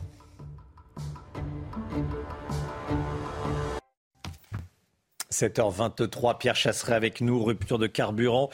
Est-ce qu'il est possible de mélanger notre carburant habituel, gasoil ou sans plomb, avec de l'éthanol? Il faut dire que souvent dans les stations en ce moment, celles qui sont en pénurie en tout cas, euh, proposent de l'éthanol. bon, Est-ce qu'on peut le mélanger l'éthanol? Pour ceux Romains euh, qui ont la chance de rouler à l'éthanol, qui ont posé un boîtier de conversion homologué, j'insiste bien, ou un modèle d'origine éthanol, en ce moment tout va bien sur l'éthanol, il en reste et il y en a dans les stations. La tentation est donc forte pour beaucoup d'automobilistes de mélanger quand on est dans une situation de rupture. Alors déjà, on va commencer par le carburant diesel. Avec du diesel, on ajoute rien d'autre que du, que du gasoil, rien, absolument rien, pas une goutte d'éthanol, parce que l'éthanol est comparable plutôt à l'essence, donc au samplon 95 ou, 98. Mais on ne va pas toucher à l'éthanol quand on a un véhicule diesel. C'est capital. Est-ce qu'on peut le mélanger avec de l'essence? Alors là, ça devient plus complexe. Comme ah. je vous le disais, si vous avez votre boîtier, pas de problème, vous pouvez rouler à l'éthanol. En revanche, si vous, prenez du carburant dit traditionnel, la plupart des véhicules d'aujourd'hui sont compatibles au samplon 95 E10. E10 voulant dire 10% minimum d'éthanol à l'intérieur du produit. Donc vous avez déjà une part d'éthanol, votre motorisation peut donc en supporter. Si vous voulez ajouter un petit peu d'éthanol parce que vous devez rentrer chez vous, en le diluant un petit peu, ça va aller. Ajoutez pas plus de 10% d'éthanol dans votre mélange, sinon vous allez commencer à peut-être endommager votre auto. Bon, si on roule à l'essence, on peut faire le plein à 100% d'éthanol ou pas Concrètement, ça va être extrêmement complexe à rouler, ça va beaucoup brouter. S'il fait froid, vous avez, vous avez un démarrage à froid qui est catastrophique euh, sur le véhicule parce qu'il n'est pas adapté. C'est pas mais vous dites pas non. Non, c'est pas le même système d'injection. Vous allez pouvoir rouler, mais maintenant, si vous avez le moindre problème sur votre véhicule, vous ne serez pas couvert. c'est un cas pour l'assurance, et, la garantie. C'est exactement ça. Hmm. Donc moi, je vous conseille de rajouter un petit peu d'éthanol dans le plein. Si vous rajoutez 10%, ça va le faire. Ne le faites pas trop souvent non plus. Ou sinon, pensez, pensez à convertir votre voiture essence à l'éthanol. Vous ferez des économies et en plus, vous êtes sûr de trouver du carburant. Merci beaucoup, Pierre Chasseret. Euh, restez bien avec nous. 7h26, tout de suite, c'est le temps. Alexandra Blanc, euh, restez bien avec nous puisque euh, à 7h30, on va parler de beaucoup d'informations et notamment de ces stations-service en grande difficulté. Une sur trois, hein, une sur trois est en situation de, pénurie. Ce matin, beaucoup de files d'attente qui s'allongent, qui s'allongent et des, et des esprits qui s'échauffent parfois. Ça, c'est à 7h30. Restez bien avec nous tout de suite le temps. Alexandra Blanc avec nous, temps calme mais nuageux aujourd'hui. Où est-ce que vous nous emmenez, Alexandra? On prend la direction de Marseille où les conditions météo s'annoncent globalement assez agréables au programme du soleil, mais surtout des températures très douces. On attend en moyenne 24 degrés aujourd'hui dans la cité phocéenne. Alors au programme ce matin, un temps assez nuageux. On a des nuages hein, quasiment euh, sur les trois quarts du pays avec localement euh, quelques averses entre le sud-ouest et euh, les Charentes. Et puis un temps assez brumeux, vous le voyez, entre la Vendée, le sud du bassin parisien ou encore en allant vers le nord-est. Dans l'après-midi, on va conserver ce bandeau nuageux entre le sud-ouest, la Nouvelle-Aquitaine, les régions centrales ou encore le centre-est, avec au programme un temps très très nuageux, très brumeux. On retrouvera peut-être quelques petits orages en direction des Landes et localement euh, quelques averses, hein, notamment entre le sud-ouest et le centre. Oh pardon, excusez-moi. Euh, on retrouvera sur les régions du nord un temps lumineux, localement un temps très lumineux également dans le sud. Ce sont les aléas du direct. Côté température, température très douce sur le nord, grande douceur dans le sud-ouest également avec 15 degrés à Toulouse et dans l'après-midi, les températures restent très douces pour la saison, 24 degrés en moyenne pour le sud-ouest et les températures toujours très très douces, notamment à Ajaccio, vous aurez en moyenne 24 degrés, température donc très douce prévue cet après-midi. Vous aurez 18 degrés à Paris ou encore 23 degrés à Grenoble. La suite du programme, demain encore quelques nuages avant une dégradation prévue à partir de jeudi puis vendredi du mauvais temps, notamment dans le sud. On en reparle. Voilà, Alexandra Blanc a failli tomber de son estrade, mais tout va bien. Il est 7h28. Merci d'être avec nous. Merci d'avoir choisi CNews pour démarrer cette journée. L'équipe de la matinale est là. On est avec Chana Lousteau, on est avec Gauthier Lebret, Pierre Chasseret avec nous, le général Clermont et le Mick Guillot pour l'écho et Alexandra Blanc, bien sûr. À la une ce matin, la chasse au carburant, la chasse au carburant qui bat son plein en France. Les automobilistes font parfois des heures de queue. Matignon se dit prêt à prendre ses responsabilités. On est dans une station-service dans l'Oise avec Marine Sabourin.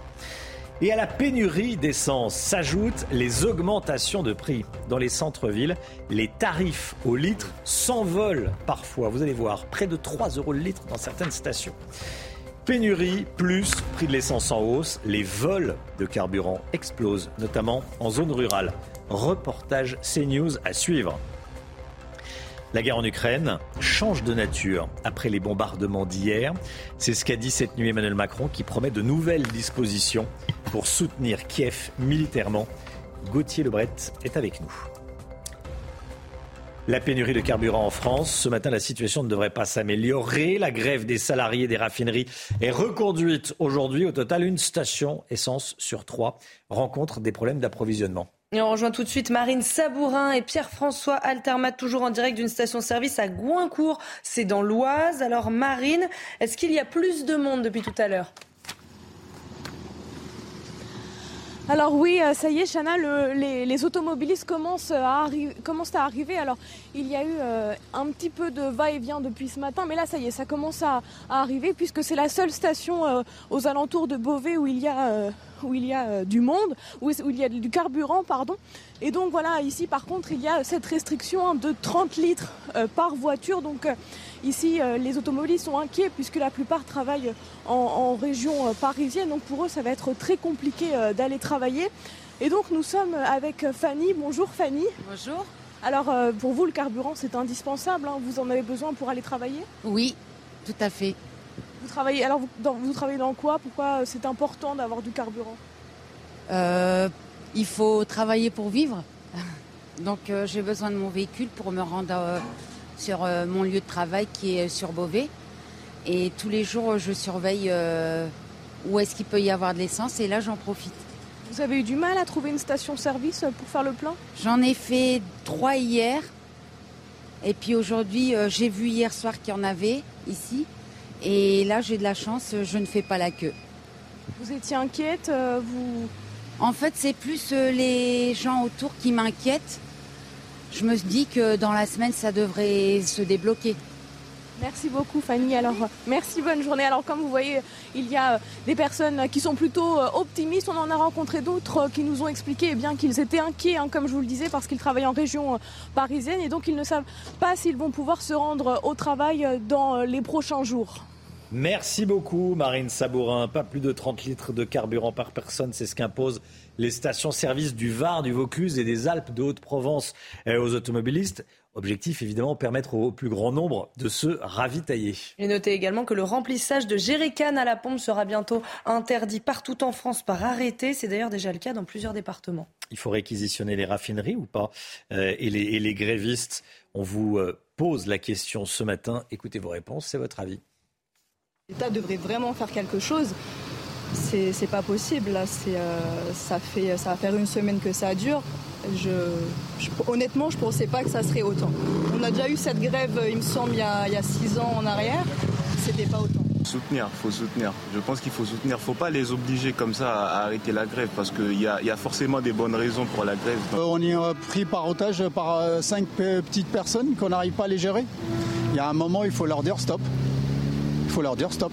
On a marre. Voilà, et à la pénurie s'ajoute la hausse des prix des carburants. Regardez les augmentations depuis une semaine.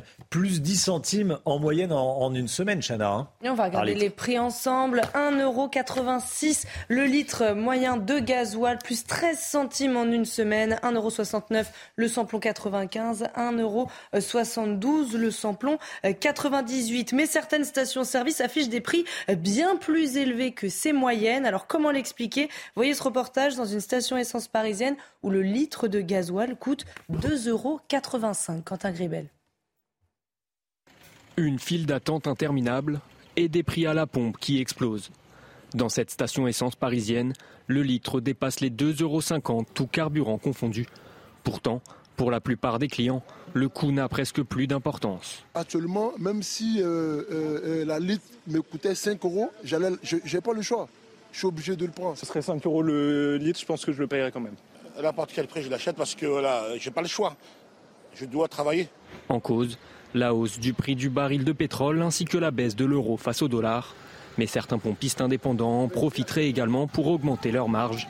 70% d'entre eux sont liés à une convention les obligeant à suivre les demandes des fournisseurs mais les 30% restants sont libres de fixer leur prix. Une manœuvre dont se défend ce professionnel. Ça a augmenté un petit peu, puis bah, ça a augmenté en fait euh, visiblement euh, à la livraison. Hein. Donc en fait, nous, on, répercussionne à chaque fois que ça augmente. Donc on a un groupe de 4 stations-service, donc on sait comment ça se passe et on les euh, on réaugmente en fonction en fait de, bah, de la livraison. Là, apparemment, ça vient un peu de loin, de Belgique, de, de, de Hollande, on ne sait pas exactement d'où. Le mouvement de grève à l'origine du blocage des dépôts de carburant a été prolongé hier. Le retour à la normale pourrait donc encore prendre plusieurs jours. Et avec la pénurie et la hausse du prix de l'essence, les vols de carburant se multiplient. On est allé dans le Lot-et-Garonne où de nombreuses entreprises sont victimes de vols. Hein. Et le week-end dernier, deux hommes ont été interpellés. Ils avaient assez de jerrycan pour voler plus de 700 litres de gasoil dans une carrière. Voyez ce reportage euh, de Jérôme Rampenou et Antoine Estève. Dans le Lot-et-Garonne, tous les témoignages vont dans le même sens. Ce sont maintenant des gangs organisés qui cherchent de l'essence coûte que coûte. Dans ces carrières, dans la nuit de samedi à dimanche, les cambrioleurs sont arrivés avec des dizaines de bidons sur ce chemin isolé. Ils viennent la nuit, euh, là ils se sont garés sur place, ils sont restés sur place, mais parfois ils viennent à trois. Il y en a un qui, repart en voiture loin et qui ne revient que au moment où les bidons sont pleins. Donc il y a effectivement, c'est un petit peu plus structuré entre guillemets malheureusement. Là ils avaient quand même euh, de quoi prendre 720 litres. Prévenus par des voisins, les gendarmes ont pu interpeller les voleurs avec 36 bidons remplis directement dans les réservoirs des engins de chantier. Dans cette propriété agricole à quelques kilomètres, le scénario se répète trop souvent. Quatre vols de gasoil depuis le début de l'année, malgré la présence de 18 caméras autour des bâtiments. Ils sont arrivés avec du matériel pour pouvoir fracturer les portes qui étaient quand même bien faites en fer, bien solides. Et donc ils avaient préparé leur coup. Ils sont, ils sont arrivés avec des jerrycans et ils ont fait, moi ils m'ont fait tous les trajets à pied pour revenir à la route, pour passer en dehors des caméras. Le prix très élevé de l'essence et la pénurie actuelle alimentent les cambriolages et le marché noir. Mais le gasoil, ça se, ça se revend très bien. Dans la campagne, les gens, à coup de 20 litres, bon, ils achètent ça, ça leur, on leur fait moitié prix et c'est rentable pour eux. D'après plusieurs sources dans le département, le nombre de vols d'essence aurait augmenté de 15% cette année. Le montant du découvert moyen est en hausse cette année à la banque. Hein, le découvert bancaire, c'est ce que révèle une étude de Panorabank publiée ce matin dans le Parisien. Cette année, le montant moyen du découvert est de 239 euros, Chana. Hein. Vous le voyez, c'est 7 euros de plus que l'année dernière. Et autre chiffre, la moitié des Français sont à découvert au moins une fois par an, 20% tous les mois, 13% euh, tous les trimestres et 14% une fois dans l'année. Les membres du G7 se réunissent aujourd'hui en urgence après les bombardements euh, russes en, Ukraine. Hier soir, Emmanuel Macron a convoqué un conseil de défense restreint. Vous voyez derrière moi les, images de la ville de Kiev euh, qui a été euh, bombardée parmi d'autres villes.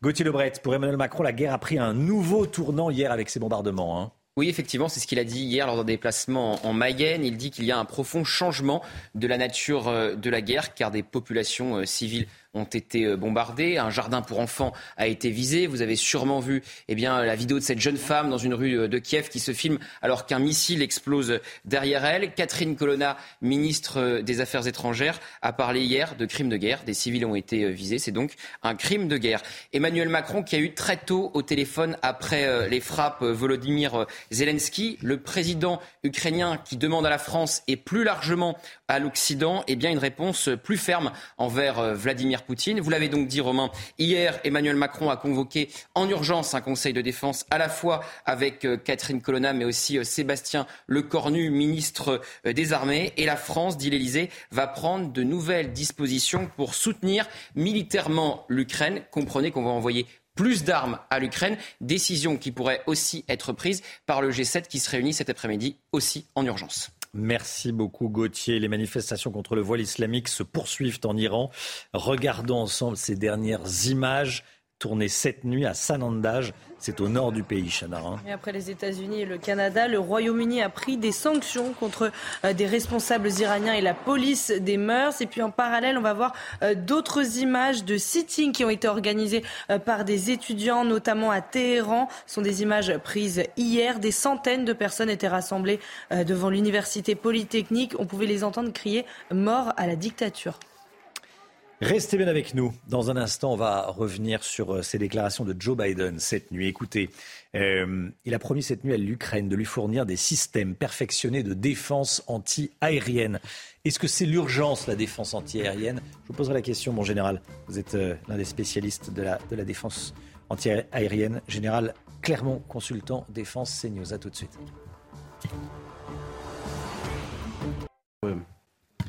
CNews, 7h42. Joe Biden, le président des États-Unis, a donc promis cette nuit à l'Ukraine de lui fournir des systèmes perfectionnés de défense anti-aérienne. On est avec vous, Général Clermont, consultant défense CNews. Euh, déjà, est-ce que c'est l'urgence, la défense anti-aérienne en Ukraine? En fait, tout ce qui est aérien, c'est l'urgence depuis le début du conflit. Hein. Souvenez-vous de, la demande d'une no-fly zone qui n'est évidemment pas possible, qui nécessiterait que l'OTAN s'engage. Euh, donc aujourd'hui, face à la frappe de missiles de tout type, balistiques ou de croisières, dont la plupart proviennent de l'extérieur de l'Ukraine. Ils sont tirés à partir de la Biélorussie, à partir de la Russie, à partir de la Crimée. Euh, la seule moyen de se défendre, c'est mettre une défense antiaérienne très efficace. Pour l'instant, elle n'est pas suffisamment efficace parce qu'elle ne couvre pas l'ensemble de l'espace aérien. Comment va-t-on leur euh, fournir cette aide? Alors, on va, des décisions sont prises, ont déjà été prises euh, en particulier par les Américains et les Allemands.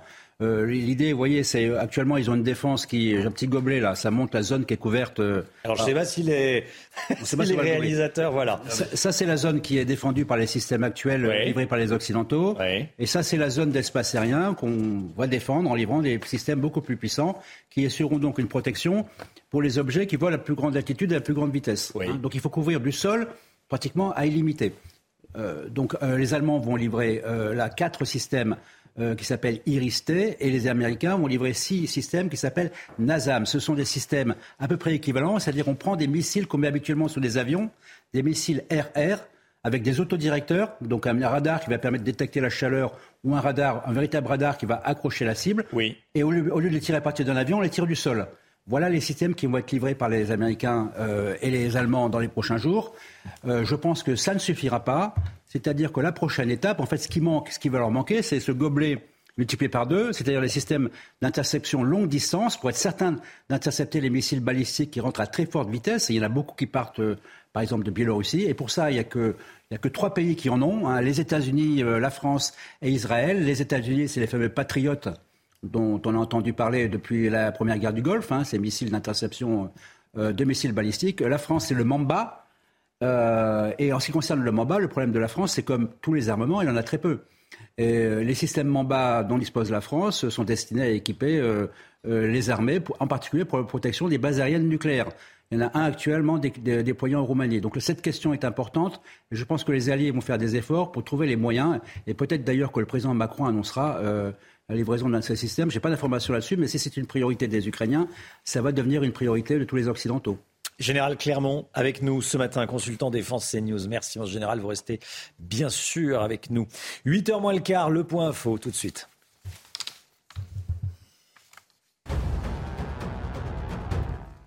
La pénurie de carburant en France, le gouvernement est prêt à prendre ses responsabilités. C'est ce qu'a fait savoir l'entourage d'Elisabeth Borne après une réunion de crise organisée hier soir à Matignon. Alors que la grève des raffineries est reconduite aujourd'hui, le gouvernement veut débloquer le pays. Ce matin, 30% des stations-service françaises rencontrent des problèmes d'approvisionnement. Les membres du G7 se réunissent aujourd'hui en urgence après les bombardements russes en Ukraine. Hier soir, Emmanuel Macron a convoqué un conseil de défense restreint. Le chef de l'État a déploré un changement profond de la nature de la guerre. Il a promis de nouvelles aides militaires pour l'Ukraine. L'ouragan Yann a fait 107 morts aux États-Unis. C'est l'un des ouragans les plus violents de l'histoire américaine. À elle seule, la Floride déplore 102 décès. Selon les autorités, il faudra des mois et 50 milliards de dollars pour reconstruire les zones dévastées. Quand on parle de stock d'essence stratégique, on parle de quoi exactement? On voit ça tout de suite avec le Guillaume. Le gouvernement a annoncé que pour alimenter certaines stations-service. L'État allait puiser dans ses stocks stratégiques. Le MIG, de quoi s'agit-il exactement, le MIG Guillaume? Eh bien, Romain, ce sont des, stocks qui ont été mis spécialement de, côté hein, pour faire face aux crises, aux aléas euh, conjoncturels euh, ou naturels, aux éventuels conflits. Ces réserves, elles existent depuis 1928. À l'époque, elles étaient uniquement destinées euh, aux militaires.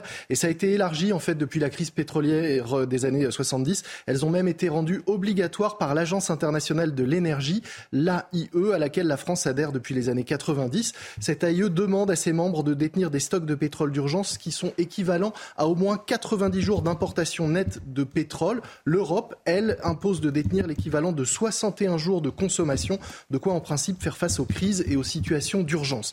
La loi prévoit également que la France dispose de 55 jours de réserve de carburant pour euh, les avions, mais en principe, il est très très rare hein, de toucher à ces stocks. La dernière fois que nous avons euh, puisé dans ces réserves, c'était en 2016, à l'époque, euh, lors d'un mouvement social dans les, dans les dépôts de, de carburant. Mais cette année, ça fait déjà deux fois que nous avons eu euh, à utiliser euh, ces, réserves. La première fois, c'était pour contenir à la demande de, de l'AIE la flambée des prix euh, au début de la guerre en Ukraine. Et puis la deuxième, eh bien, c'était ces derniers jours. Alors, quelle est la, la quantité stockée en France? La France dispose, Romain, d'un peu moins de 20 millions de tonnes de pétrole en réserve. C'est l'équivalent de 115 jours de consommation, le double de ce qu'impose l'Europe. Pour vous donner une idée, en 2016, hein, lors de, de cet épisode pendant lequel nous avions dû puiser dans ces réserves, l'État avait euh, réquisitionné l'équivalent de trois jours de consommation dans ses stocks. Mais alors attention, ces réserves n'appartiennent pas directement à l'État. Le gros du stock, environ 65%, est géré par la Société anonyme de gestion des stocks de sécurité, la SAGES, un bien beau nom, qui regroupe les opérateurs pétroliers. Les opérateurs pétroliers qui ont d'ailleurs hein, l'obligation de contribuer à la constitution de ces stocks. Ils doivent mettre à disposition l'équivalent de 29,5% précisément de la quantité de carburant qu'ils ont vendu l'année précédente. Ces stocks stratégiques sont répartis un peu partout sur le territoire. Il y a 200 sites, dont une soixantaine de, gros sites. Le plus important se trouve à Manosque. Et puis il est aussi important de dire que lorsqu'ils sont débloqués, uniquement à la décision et à la demande de l'État, ces stocks ne sont pas donnés aux stations qui vont ensuite les mettre en vente, mais ils sont en quelque sorte prêtés, puisqu'à l'issue de la crise, ceux qui ont reçu ces stocks devront rendre l'équivalent à la sagesse.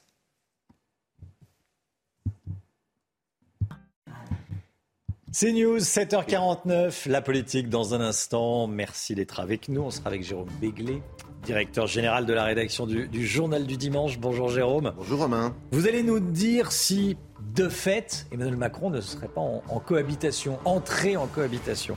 On va voir ça dans, dans un instant. À tout de suite.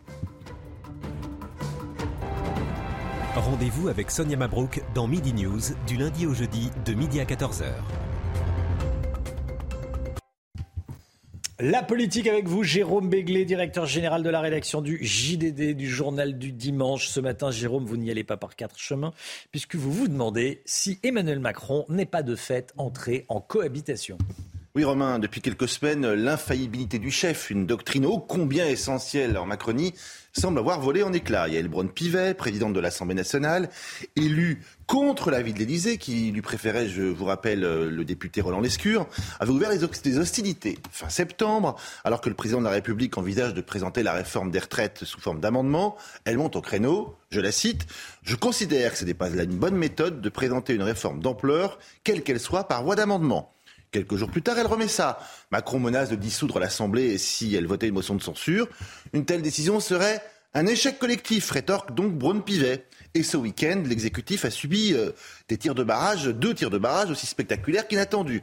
François Bayrou, allié de la première heure du président, recommande la patience et la modération sur cette même réforme. Tandis qu'Édouard Philippe prône exactement le contraire. C'est-à-dire d'y aller vite et fort. Il parle d'un départ à la retraite à 65, voire 67 ans. Or, l'un et l'autre disposent de troupes à l'Assemblée nationale pour faire entendre leur voix. Et celles-ci seront indispensables pour faire voter euh, le budget et ses éventuels amendements.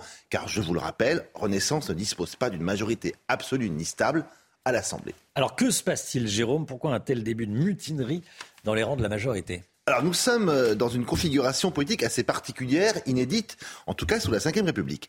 Le président réélu se trouve sans majorité absolue à l'Assemblée et avec un parti faible, voire quasiment inaudible.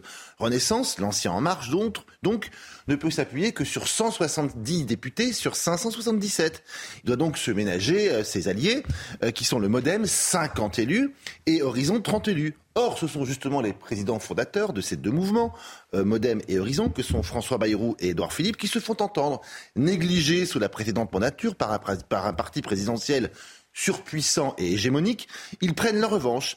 Ils sont assez peu sensibles à la menace de dissolution brandie très tôt, sans doute trop tôt d'ailleurs par Emmanuel Macron. Ils estiment qu'à ce petit jeu, c'est Renaissance qui, va, qui sera le grand perdant de la manœuvre. Pendant que les partis frères se font entendre, il n'y a toujours pas de voix assez forte chez Renaissance pour remettre l'église au milieu du village. Cette formation est inaudible et ne dispose ni de grande gueule, ni de porte-parole crédible, ni d'élu de poids. Elle se fait donc balader par ses soi-disant alliés. Autre particularité du moment, quoi qu'on en pense, un Emmanuel Macron empêché par la Constitution de se représenter en 2027 fait moins peur. Il n'est plus la locomotive de demain, mais un chef de l'État dont il convient de s'affranchir tôt ou tard pour se construire un espace politique. Du coup, Édouard Philippe s'échappe sur la droite assez ouvertement. Et pire encore, François Bayrou pense ouvertement à 2027 et il le dit. Rappelons-lui, sans être désobligeant, qu'il aura 76 ans en mai 2027. Dernier point, il s'est écoulé six mois depuis la présidentielle et aucun projet de loi substantiel n'a été voté. La faute sans doute au calendrier électoral, mais aussi cette très curieuse méthode qui consiste à se demander comment on va faire avant de dire ce que l'on va faire. Du coup, ça parle, ça jacasse, ça conteste et ça échafaude des plans, y compris chez les piliers de la Macronie. Eh bien, dites donc, ça va être long hein, d'ici à 2027. Oui, je vous rassure, oui. Merci, Jérôme Béglé. Euh, oui, voilà, est-ce qu'Emmanuel Macron n'est pas entré en cohabitation? Tous ceux qui, se, qui commencent à se déclarer, Edouard Philippe, François Bayrou. À 4 ans et demi de la... Oui, il a... 4 ans et demi. Il est né en mai. Donc il aura vraiment 76 ans euh, en mai 2027. Bon, on est un, on est un gamin à 76 ans. Oui, Joe Biden dit. Euh, oui, Joe Biden, il a plus. Merci beaucoup, Jérôme Béglé. Allez, l'instant musique, on va écouter une chanson magnifique. Oh, il est, Garou, Garou qui euh, reprend à toi le titre, célèbre titre de Joe Dassin, version québécoise. Écoutez et regardez. À mes silences et à mes trahisons, quelquefois à moi. Autant que j'ai passé à te chercher, aux qualités dont tu te moques bien, aux défauts que je t'ai cachés, à mes idées de baladin.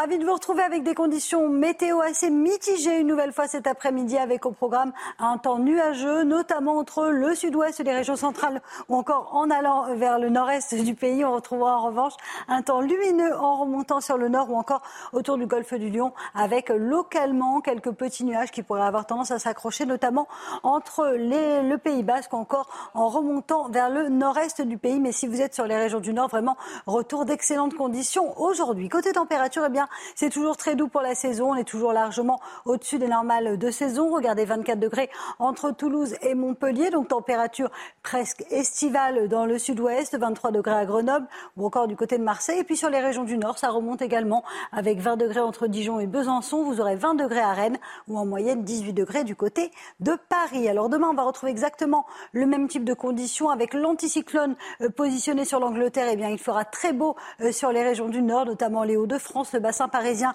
ou encore la Normandie, tandis que les conditions météo resteront globalement assez nuageuses dans le sud avec toujours un temps assez variable, alternance de nuages, d'éclaircies et de quelques averses avec en prime des températures à peu près stationnaires, moyenne de 18 degrés au nord et de 22 degrés dans le sud. C'est News, il est 7h59. Merci d'être avec nous à la une ce matin. Écoutez ce qu'a dit le porte-parole du gouvernement il y a quelques instants. Olivier Véran qui a déclaré que les blocages des euh, sites de carburant devaient être levés sans délai les blocages des dépôts. Pas d'amélioration pour le moment dans les stations-service. Une sur trois est en pénurie d'au moins un carburant. Les esprits s'échauffent parfois. Les pompiers veulent des stations-service dédiées pour ne pas avoir à faire la queue avec leur voiture personnelle pour qu'ils puissent se rendre dans les casernes. Vous allez entendre l'appel des pompiers du Rhône. Et puis la guerre en Ukraine. Emmanuel Macron prend de nouvelles dispositions pour soutenir militairement l'Ukraine. Décision prise hier soir lors d'un conseil de défense restreint. On verra ça avec le général Bruno Clermont, notre consultant défense. Les blocages des raffineries doivent être levés sans délai, c'est ce qu'a dit Olivier Véran il y a quelques minutes chez nos confrères d'RTL. Sinon, le gouvernement menace d'intervenir. Écoutez ce qu'il a dit exactement. Je suis totalement du côté des Français, des automobilistes qui nous écoutent ce matin, enfin ceux qui ont pu prendre leur voiture pour emmener leurs enfants euh, à l'école tout à l'heure ou aller au travail. Et, et, je leur dis ceci, le gouvernement appelle à ce que la totalité des blocages soit levée sans délai, sans quoi nous prendrons nos responsabilités, c'est-à-dire que nous pourrions être amenés à les lever. Voilà, nous pourrions être amenés à intervenir. Au total, une station essence sur trois rencontre des problèmes d'approvisionnement, Chana. Oui, alors quelle est la situation sur le terrain? Sophia Delay et Alice Delage étaient dans une station-service à Courbevoie, c'est près de Paris, regardez. Imaginez, euh, nous sommes situés à une cinquantaine de mètres de la station-service qui est située euh, juste euh, devant moi et regardez dans mon dos cette longue file d'attente d'automobilistes, des automobilistes qui espèrent pouvoir faire le plein ce matin. Certains m'expliquaient ne pas avoir réussi à trouver une station-service ouverte hier, alors ils ont retenté ce matin. Certains attendent depuis plus de deux heures. Je vous propose d'en écouter certains. Je me suis levé à 5 heures pour trouver du gasoil. Bah, depuis hier, je cherchais du gasoil et puis euh, ensuite, quand il y avait des queues trop longues dans les files d'attente, je me suis dit non, non, je vais, je, vais, je vais perdre mon gasoil, je vais attendre le lendemain matin. En moto, on n'a pas beaucoup d'autonomie.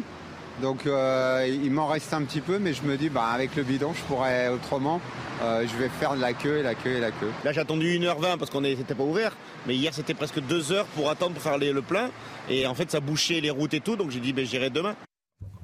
Voilà, chacun s'organise. Pas plus de 30 litres de carburant par voiture. C'est ce qu'imposent les stations-service euh, du Var, du Vaucluse et des Alpes de Haute-Provence aux automobilistes. Hein. Ça a été décidé par les préfectures, hein, Chana. L'objectif, c'est de permettre au plus grand nombre de se ravitailler. Notez également que le remplissage de jerrycan à la pompe sera bientôt interdit partout en France par arrêté. C'est d'ailleurs déjà le cas dans plusieurs départements. Bon, le gouvernement qui menace d'intervenir pour, pour, débloquer les, les, dépôts de carburant. Hier soir, réunion de crise à, à Matignon.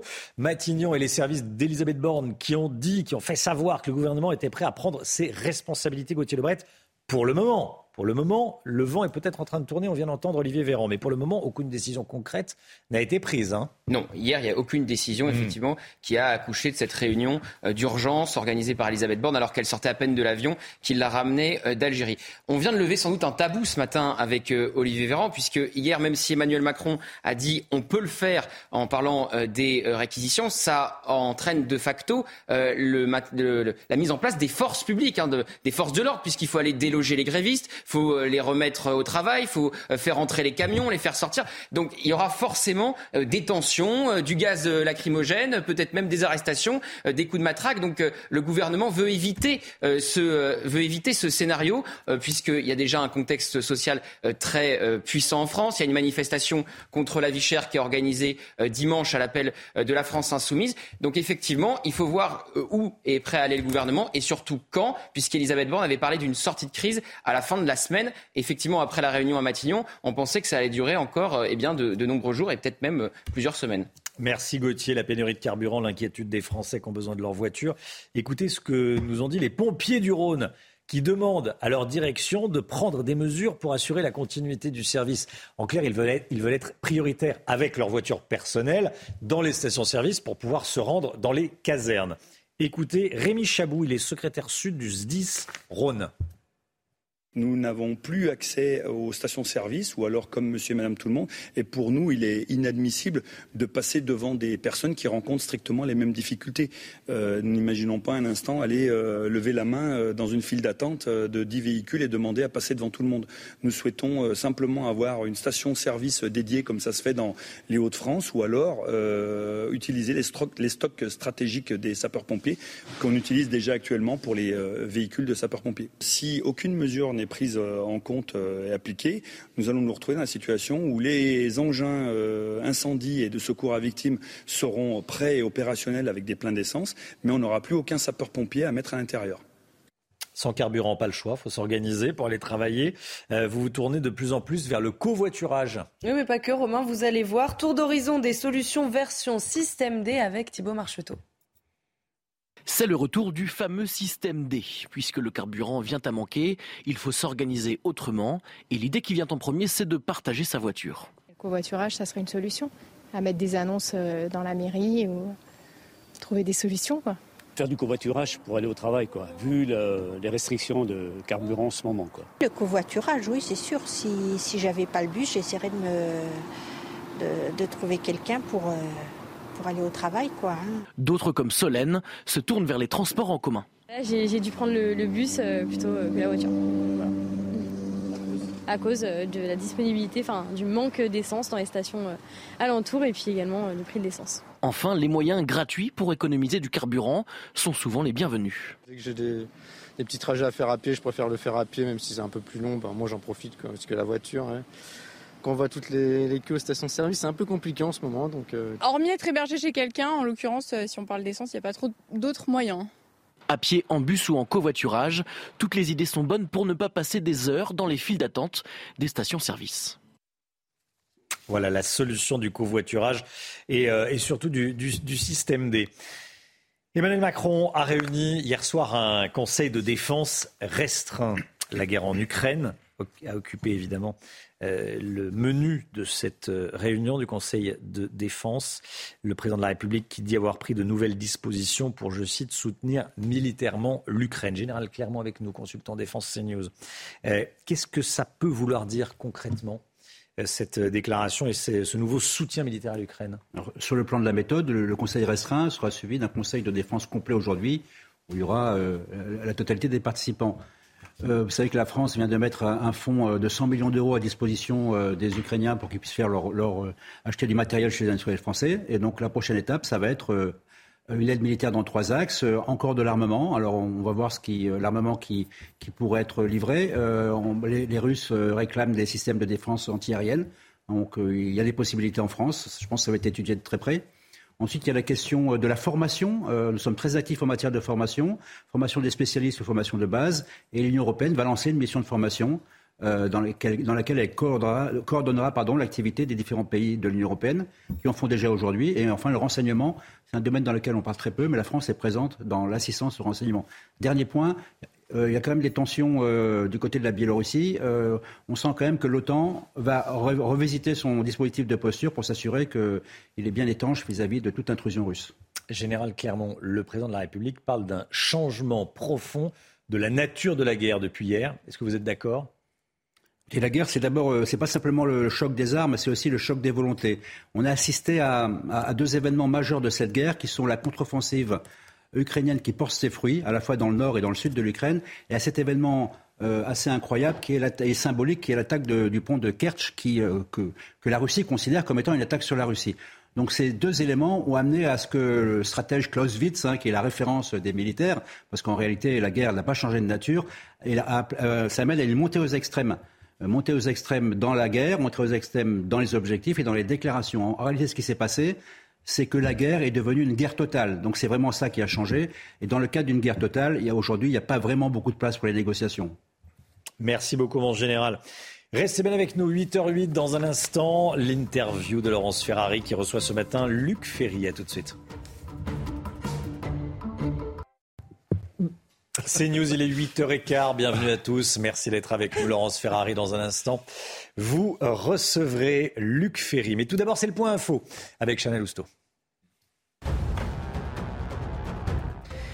Les blocages des raffineries, doivent être relevés sans délai. C'est ce qu'a dit Olivier Véran ce matin chez nos confrères de RTL. Sinon, le gouvernement menace d'intervenir et cela pourrait passer par des réquisitions. Ce matin, 30% des stations-service françaises rencontrent des problèmes d'approvisionnement.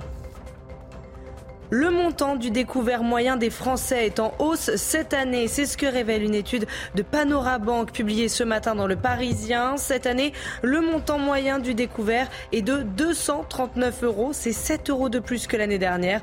Autre chiffre, la moitié des Français sont à découvert au moins une fois par an.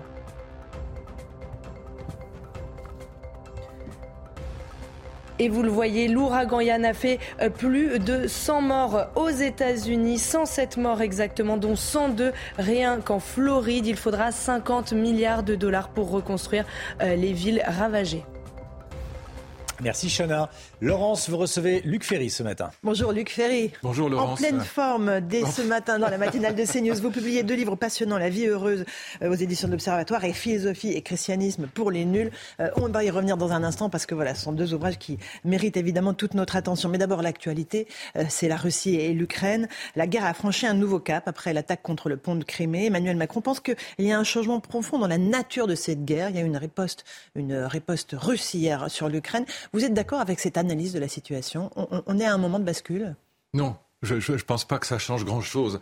D'abord, je voudrais que les choses soient claires. Je pense que euh, Poutine est ce qu'on appelait un fasciste rouge, donc c'est à la fois un dictateur euh, sanguinaire, il faut bien le dire, et par ailleurs, euh, son compte en banque est évalué entre 60 milliards de dollars et 200 milliards de dollars selon les estimations. Donc c'est quelqu'un qui a profité mhm. de la chute de l'Union soviétique. Je dis ça pour que les choses soient claires.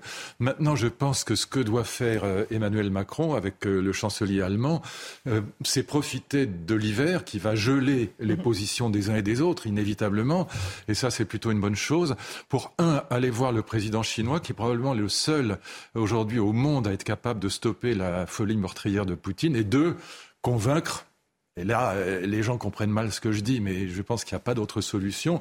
Zelensky d'appliquer pour une fois les accords de Minsk, c'est-à-dire d'organiser, alors Minsk 1, Minsk 2, Minsk 3 si on veut, ça m'est égal, mais organiser un statut, peut-être des élections libres sous mandat, mandat de l'ONU, mais un statut pour les républiques séparatistes, parce que même si l'Ukraine reprend Mhm. les républiques séparatistes du Donbass, la guerre ne s'arrêtera pas pour autant parce que dessous, il y a quand même une guerre civile. Voilà. Et puis, il faut renoncer à la Crimée, je suis obligé de le dire, parce que la Crimée est russe, elle, elle restera russe. Aucun président russe, que ce soit Poutine ou un autre, ne rendra la Crimée.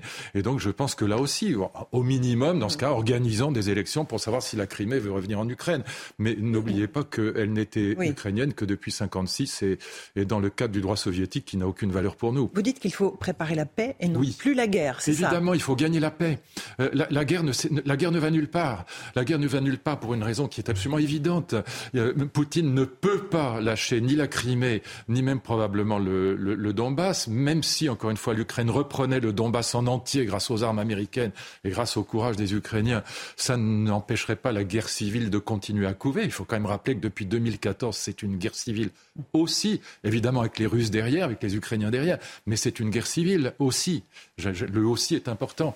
Et donc je pense qu'aujourd'hui, l'enjeu, c'est de gagner la paix et que le rôle du président chinois doit être essentiel dans cette affaire. D'ailleurs, je pense qu'Emmanuel Macron l'a compris. Il devrait aller, il a, je crois qu'il a demandé d'ailleurs, si je puis dire, une audience au président chinois, en tout cas une rencontre. Il devrait le faire avec Olaf Scholz parce que les deux peuvent convaincre à la fois euh, le président chinois d'intervenir pour calmer Poutine et puis de l'autre côté, il faut dire à Zelensky, il va bien falloir donner un statut quelconque à ces républiques séparatistes. L'apocalypse nucléaire est l'une des grandes peurs des peuples occidentaux, européens évidemment. C'est une, une possibilité pour vous? Alors, quand on parle d'apocalypse nucléaire, d'ailleurs Joe Biden l'a compris, euh, Joe Biden a compris une chose, c'est que si on poussait Poutine dans ses retranchements, euh, il était capable d'utiliser des armes de destruction massive, probablement des armes chimiques d'abord, et puis ensuite des bombes à neutrons, c'est-à-dire du nucléaire tactique.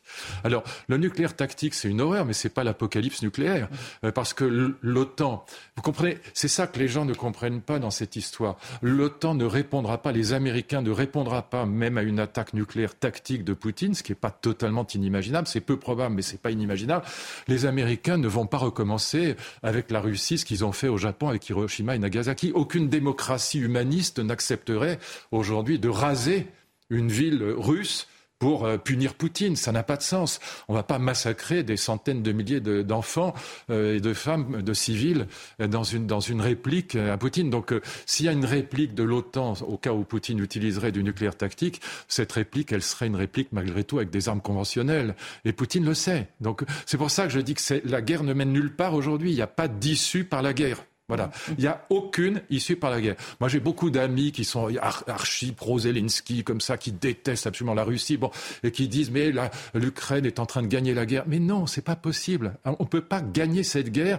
Il n'y a pas de gain possible parce qu'il y a dessous, même si encore une fois on reprend le Donbass, il y a dessous une guerre civile très bien. Et euh, Vladimir Poutine parlait de l'effondrement de l'Occident euh, en ah miroir de l'effondrement de l'Union soviétique. Là, vous le pensez Il y a un effondrement de Non, moi je ne suis pas dans la philosophie de la décadence, mais j'ai des amis. Alors, encore une fois, c'est parce que je dis n'est pas une critique à leur égard, mais euh, mon camarade Michel Onfray ou mon camarade Alain Finkielkraut, bon, ce sont des gens que je respecte, ce sont des amis, bon, mais ils, ils pensent que, ils pensent d'ailleurs d'une certaine manière comme Poutine. Ça ne veut pas dire qu'ils soient pro-Poutine, c'est pas du tout ça.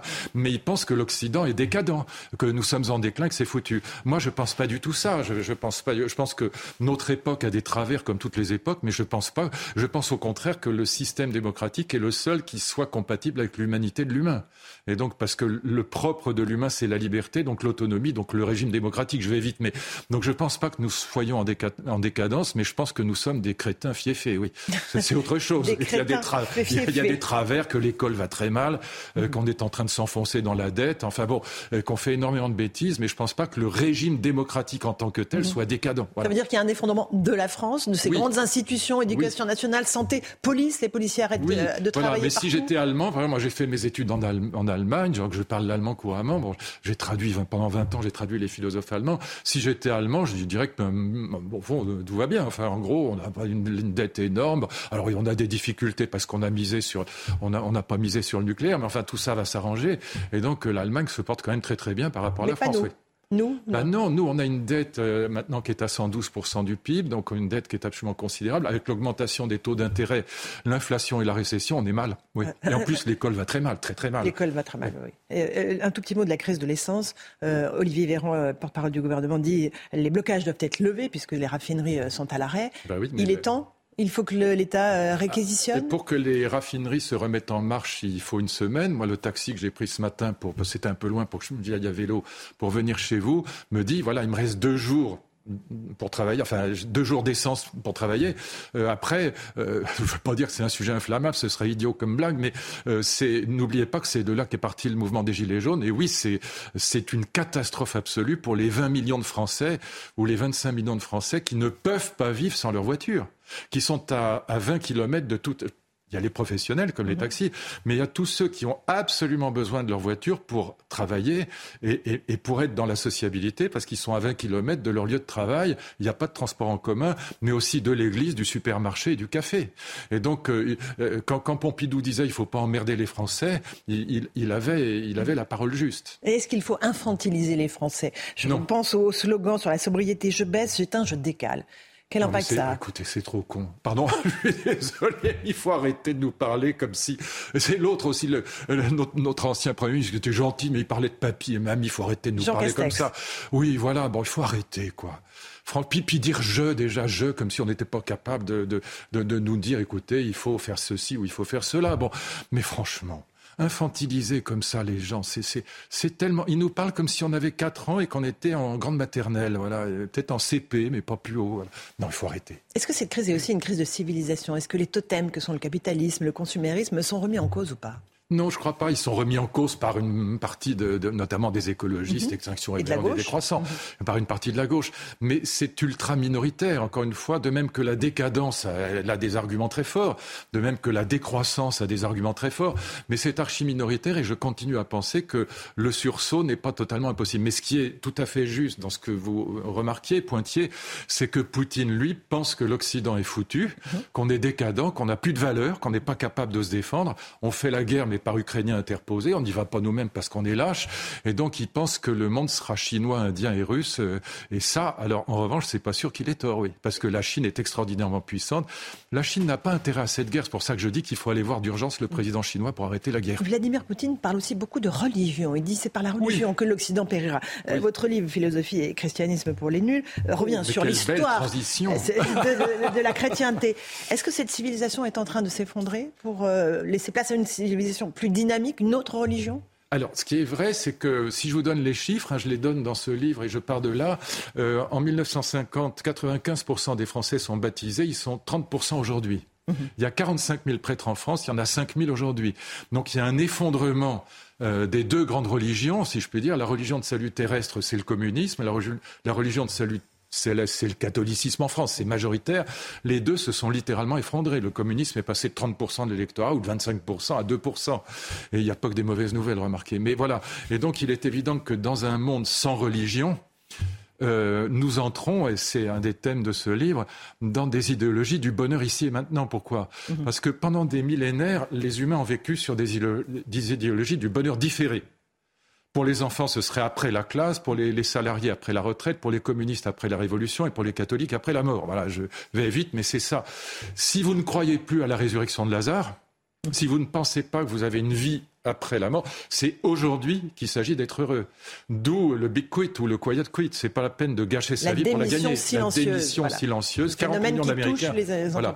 Et donc euh, 100 000 postes euh, manquent dans le domaine, enfin 100 000 salariés manquent dans le domaine de l'hôtellerie et de la restauration aujourd'hui, parce que les gens ne veulent plus perdre leur vie pour la gagner, parce qu'ils n'ont qu'une seule vie. Et c'est ça qu'on est en train de vivre en ce moment. Donc oui, c'est un changement de civilisation d'une certaine manière. oui. Dans ce livre, vous revenez aussi sur tous les mots de la chrétienté qui imprègnent notre langage courant. Euh, semer la zizanie, porter au pinacle, séparer le bon grain de l'ivraie, Voilà. tout ça, on, on- ça on a oublie une que ça vient des signification biblique. Voilà. Par exemple, semer la zizanie, j'aime beaucoup ça. Alors, j'ai tout un chapitre sur, sur, en gros, il y a une centaine d'expressions qui viennent directement des évangiles et qu'on emploie tous les jours. Semer la zizanie en grec, puisque les évangiles sont écrits en grec, c'est zizanion.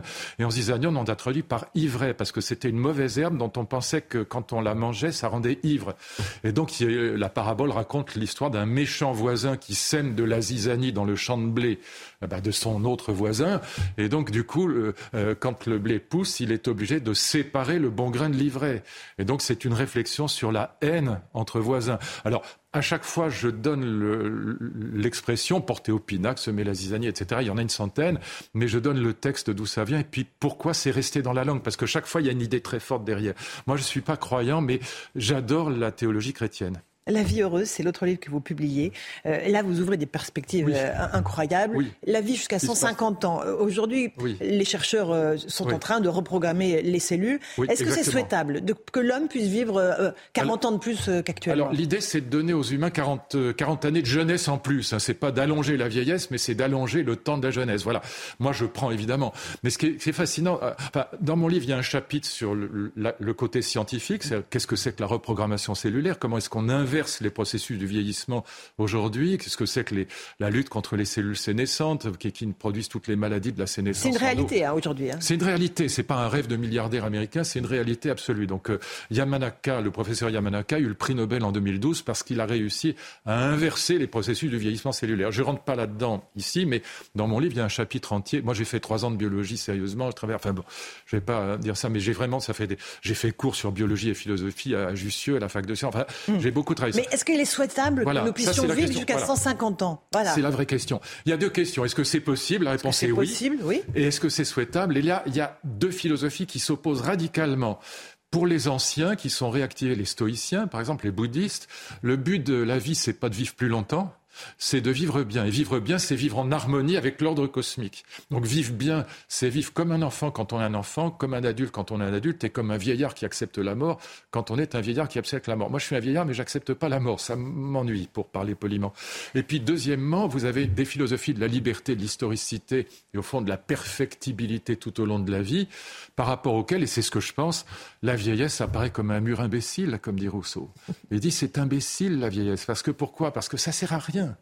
Vous avez, vous commencez à avoir mal aux genoux, des, des, des Ça maladies sert à rien, mais il faut être en bonne santé et avoir de l'argent pour vivre jusqu'à 150 ans. Mais c'est ça qu'ils nous promettent. Et puis avoir de l'argent, mais il faut travailler, ça d'accord. Le problème de la retraite se posera un peu autrement. Mais il s'agit, encore une fois, c'est pas tellement vivre 150 ans, c'est surtout euh, avoir 40 années de jeunesse en plus, on va le dire comme ça, parce que c'est ça l'enjeu. Et l'idée que, que, que moi je partage hein, et que je développe dans ce livre, c'est que ça nous permettrait d'être moins bêtes, d'être moins violents. Au fond, le slogan, c'est ça. C'est l'âge, oui, mais sans la vieillesse. D'accord. Je avec- cite toujours ce poème de Victor Hugo, Beaux endormis, qui est merveilleux, qui est un éloge de l'âge, mais sans la vieillesse. Aujourd'hui, à 55 ans sur le marché du travail, on Oui. est fini, euh, Luc Ferry. 10% seulement des Mais gens de c'est une grave 55 ans erreur. retrouvent un CDI. Euh, il va falloir repenser une la grave erreur. société. Écoutez, si j'étais en charge à nouveau, puisque je, je l'ai été en 2003, avec euh, pas tout seul, mais avec François Fillon, euh, d'une réforme des retraites, qu'est-ce que quelle, quelle serait l'idée nouvelle que je vendrais? Par rapport à ce, ce débat qui est, qui est le cœur de mon livre Je dirais, c'est absurde d'arrêter de travailler en couplet, en couperet. Il faut, il faut sortir du travail en sifflet. Autrement dit, il faut proposer aux vieux comme moi, moi je vais avoir 72 ans, il faut, j'ai plus le droit de faire un cours à la Sorbonne. Enfin, c'est idiot. Je fais 200 conférences par an dans le monde entier, en allemand, en anglais, mais je peux pas faire un cours à la Sorbonne. C'est absurde. Il faut sortir du travail en sifflet. Vous voyez, c'est ça l'idée. Autrement dit, il faudrait proposer aux vieux comme moi euh, d'avoir des mi-temps, des tiers de temps.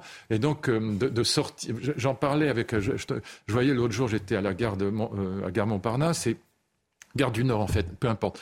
Et il y avait, il y avait des gars qui avaient des, des badges CGT, et je leur ai, je leur ai dit, est-ce que ça vous intéresserait, vous, qu'on qu'on vous propose des mi-temps ou des tiers Ils me disent oui, parce qu'ils veulent pas, ils veulent pas sortir entièrement de la sociabilité du travail. Et donc, il faudrait que les vieux puissent sortir euh, progressivement du travail. Mais cette idée d'un coup près à un âge fixe, c'est absurde. Et ça, ce serait une vraie révolution. Euh, ce serait une belle réforme des retraites que de proposer ça. On se plonge dans vos deux livres, La vie heureuse, Luc Ferry, Philosophie et christianisme pour les nuls. Merci beaucoup d'être venu ce matin dans la joie. matinale de CNews nous réveiller avec entrain. Merci. À vous, Romain la Merci beaucoup.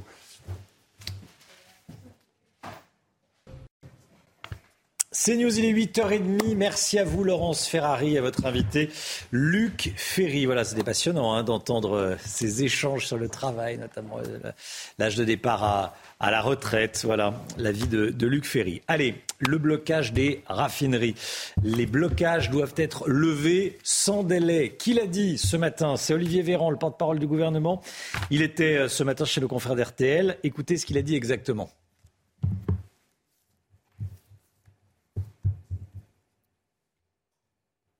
Alors.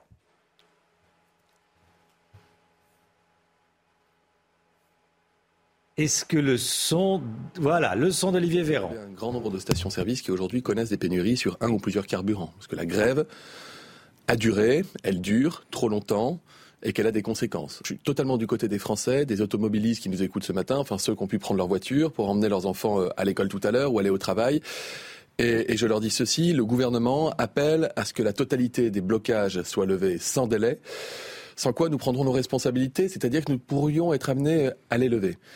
Les blocages doivent être levés sans délai. Gauthier Lebret, le gouvernement menace d'intervenir. hein. Oui, très clairement, on a sans doute passé, euh, franchi un, tabou ce matin avec la prise de parole d'Olivier Véran, puisque c'est vrai, hier, Emmanuel Macron disait on peut le faire, on peut le faire en parlant euh, des euh, réquisitions, mais de fait, ça entraîne eh bien, la mobilisation des forces publiques, des forces de l'ordre. Ça ne peut pas bien se passer, une réquisition. Il faut faire entrer les camions, remettre les grévistes eh bien, au travail, refaire sortir les camions avec un plein de carburant. Donc on peut imaginer qu'Emmanuel Macron, eh bien, qui appelle depuis, à mon avis, plusieurs jours maintenant le patron de Total, à fixer un ultimatum à tous les partis, à la CGT et à Total. Mettez-vous d'accord ou sinon, eh bien, euh, on intervient en rappelant aussi à Total qu'en ce moment au Parlement, l'opposition demande une loi sur les euh, super profits. Donc en disant à Total, vous allez augmenter euh, eh vos grévistes, vos salariés, sinon on va venir vous taxer. Donc voilà, on peut imaginer effectivement qu'Emmanuel Macron sort les muscles pour mettre fin à cette pénurie de carburant. On le voit à l'instant à l'image qui immobilise de nombreux Français qui n'attendent qu'une chose, aller travailler. Voilà des images tournées euh, hier soir, cette nuit, par euh, nos équipes. Justement, je voulais avoir votre avis. Vous savez, euh, c'est votre avis tous les matins dans la matinale. On vous pose des, questions en lien avec l'actualité. Ce matin, est-ce qu'il faut réquisitionner les raffineries et les grévistes? Écoutez vos réponses. L'État devrait vraiment faire quelque chose. C'est pas possible. Ça fait ça va faire une semaine que ça dure. Je, je- honnêtement, je pensais pas que ça serait autant. On a déjà eu cette grève, il me semble, il y a, il y a six ans en arrière. C'était pas autant. Soutenir, faut soutenir. Je pense qu'il faut soutenir. Faut pas les obliger comme ça à arrêter la grève parce qu'il y a, il y a forcément des bonnes raisons pour la grève. Euh, On est pris par otage par euh, cinq pe- petites personnes qu'on n'arrive pas à les gérer. Il y a un moment, il faut leur dire stop. Il faut leur dire stop. On a marre. Voilà, et regardez ces images qui nous parviennent en direct de la raffinerie de Fos-sur-Mer où le mouvement de grève se poursuit. Une station essence, station-service sur trois rencontre des problèmes d'approvisionnement. Quelle est la situation sur le terrain? On est euh, avec euh, nos équipes sur le terrain. Marine Sabourin, Pierre-François Altermat dans une station-service à Goincourt, dans l'Oise. Les automobilistes euh, commencent à arriver euh, dans cette station-service à quelques kilomètres de euh, Beauvais. Et donc, pour la plupart, ils se sont renseignés via les applications conseillées par le gouvernement pour, pour trouver une station-service, puisqu'aux alentours, nous avons, nous, tenté plus de 15 stations, mais toutes sont fermées. Alors, ces automobilistes, ils nous confiaient eh bien qu'ils étaient particulièrement inquiets, puisque la plupart travaillent en région parisienne ou à Paris, c'est-à-dire à une heure et demie de route environ de Beauvais. Donc, ils sont particulièrement inquiets parce qu'ils ne savent pas s'ils vont pouvoir se rendre à leur travail euh, dans les prochains jours. Je vous propose de les écouter. Le gouvernement devrait bouger un peu plus, même si c'est, comme ils disent, c'est que ça les regarde pas. C'est tout le monde qui est pénalisé, les sociétés, les employés de, de, tout, de partout. Quoi. Donc on est pris en otage par, euh, par les, les syndicats. Je savais que ça allait être compliqué, mais euh, on n'a pas le choix. hein. On est obligé de faire avec. J'ai une application qui me permet de, de- de trouver et puis euh, je, je zappe entre plusieurs applications et là j'ai trouvé. Moi je travaille en Ile-de-France, j'en ai besoin. Sinon après je peux pas les bosser. La préfecture de l'Oise a mis en place une restriction 30 litres de carburant euh, par véhicule. Et donc toute la journée dans l'Oise, des stations-service devraient être réapprovisionnées. Voilà, et écoutez ce qui s'est passé euh, hier en fin de journée à Villiers-le-Bel, euh, en banlieue parisienne. Des usagers d'une station totale ont appelé la police. Pourquoi? Parce que des individus mettaient la station en coupe réglée. Plusieurs individus se sont positionnés devant la, station-service de, de Villiers-le-Bel et ont refusé l'accès à certains euh, au motif qu'ils n'étaient pas de chez eux. Bon, très bien, c'est évidemment totalement interdit. Bon, ensuite, pour les autres, ils proposaient de remplir des bidons d'essence moyennant un prix fixé par eux. Bon, j'imagine qu'ils se prenaient une marge, comme on dit vulgairement. Si les usagers refusaient, ils étaient violentés. Évidemment, la police est venue, a mis, la- a mis fin à ce cirque. Un homme d'une vingtaine d'années a été interpellé, placé en garde à vue. Voilà comment ça se passait hier en fin de journée à Villiers-le-Bel. Euh, c'est fou, évidemment, c'est fou. Euh, information CNews qu'on vous donne ce matin. Pas plus de 30 litres de carburant par personne, c'est ce qu'imposent les préfectures du Var, du Vaucluse et des Alpes de Haute-Provence aux automobilistes dans les stations-service, Chana. hein. Et l'objectif, c'est de permettre au plus grand nombre de se ravitailler. Notez également que le remplissage de jerrycans à la pompe sera bientôt interdit partout en France par arrêté. C'est d'ailleurs déjà le cas dans plusieurs départements.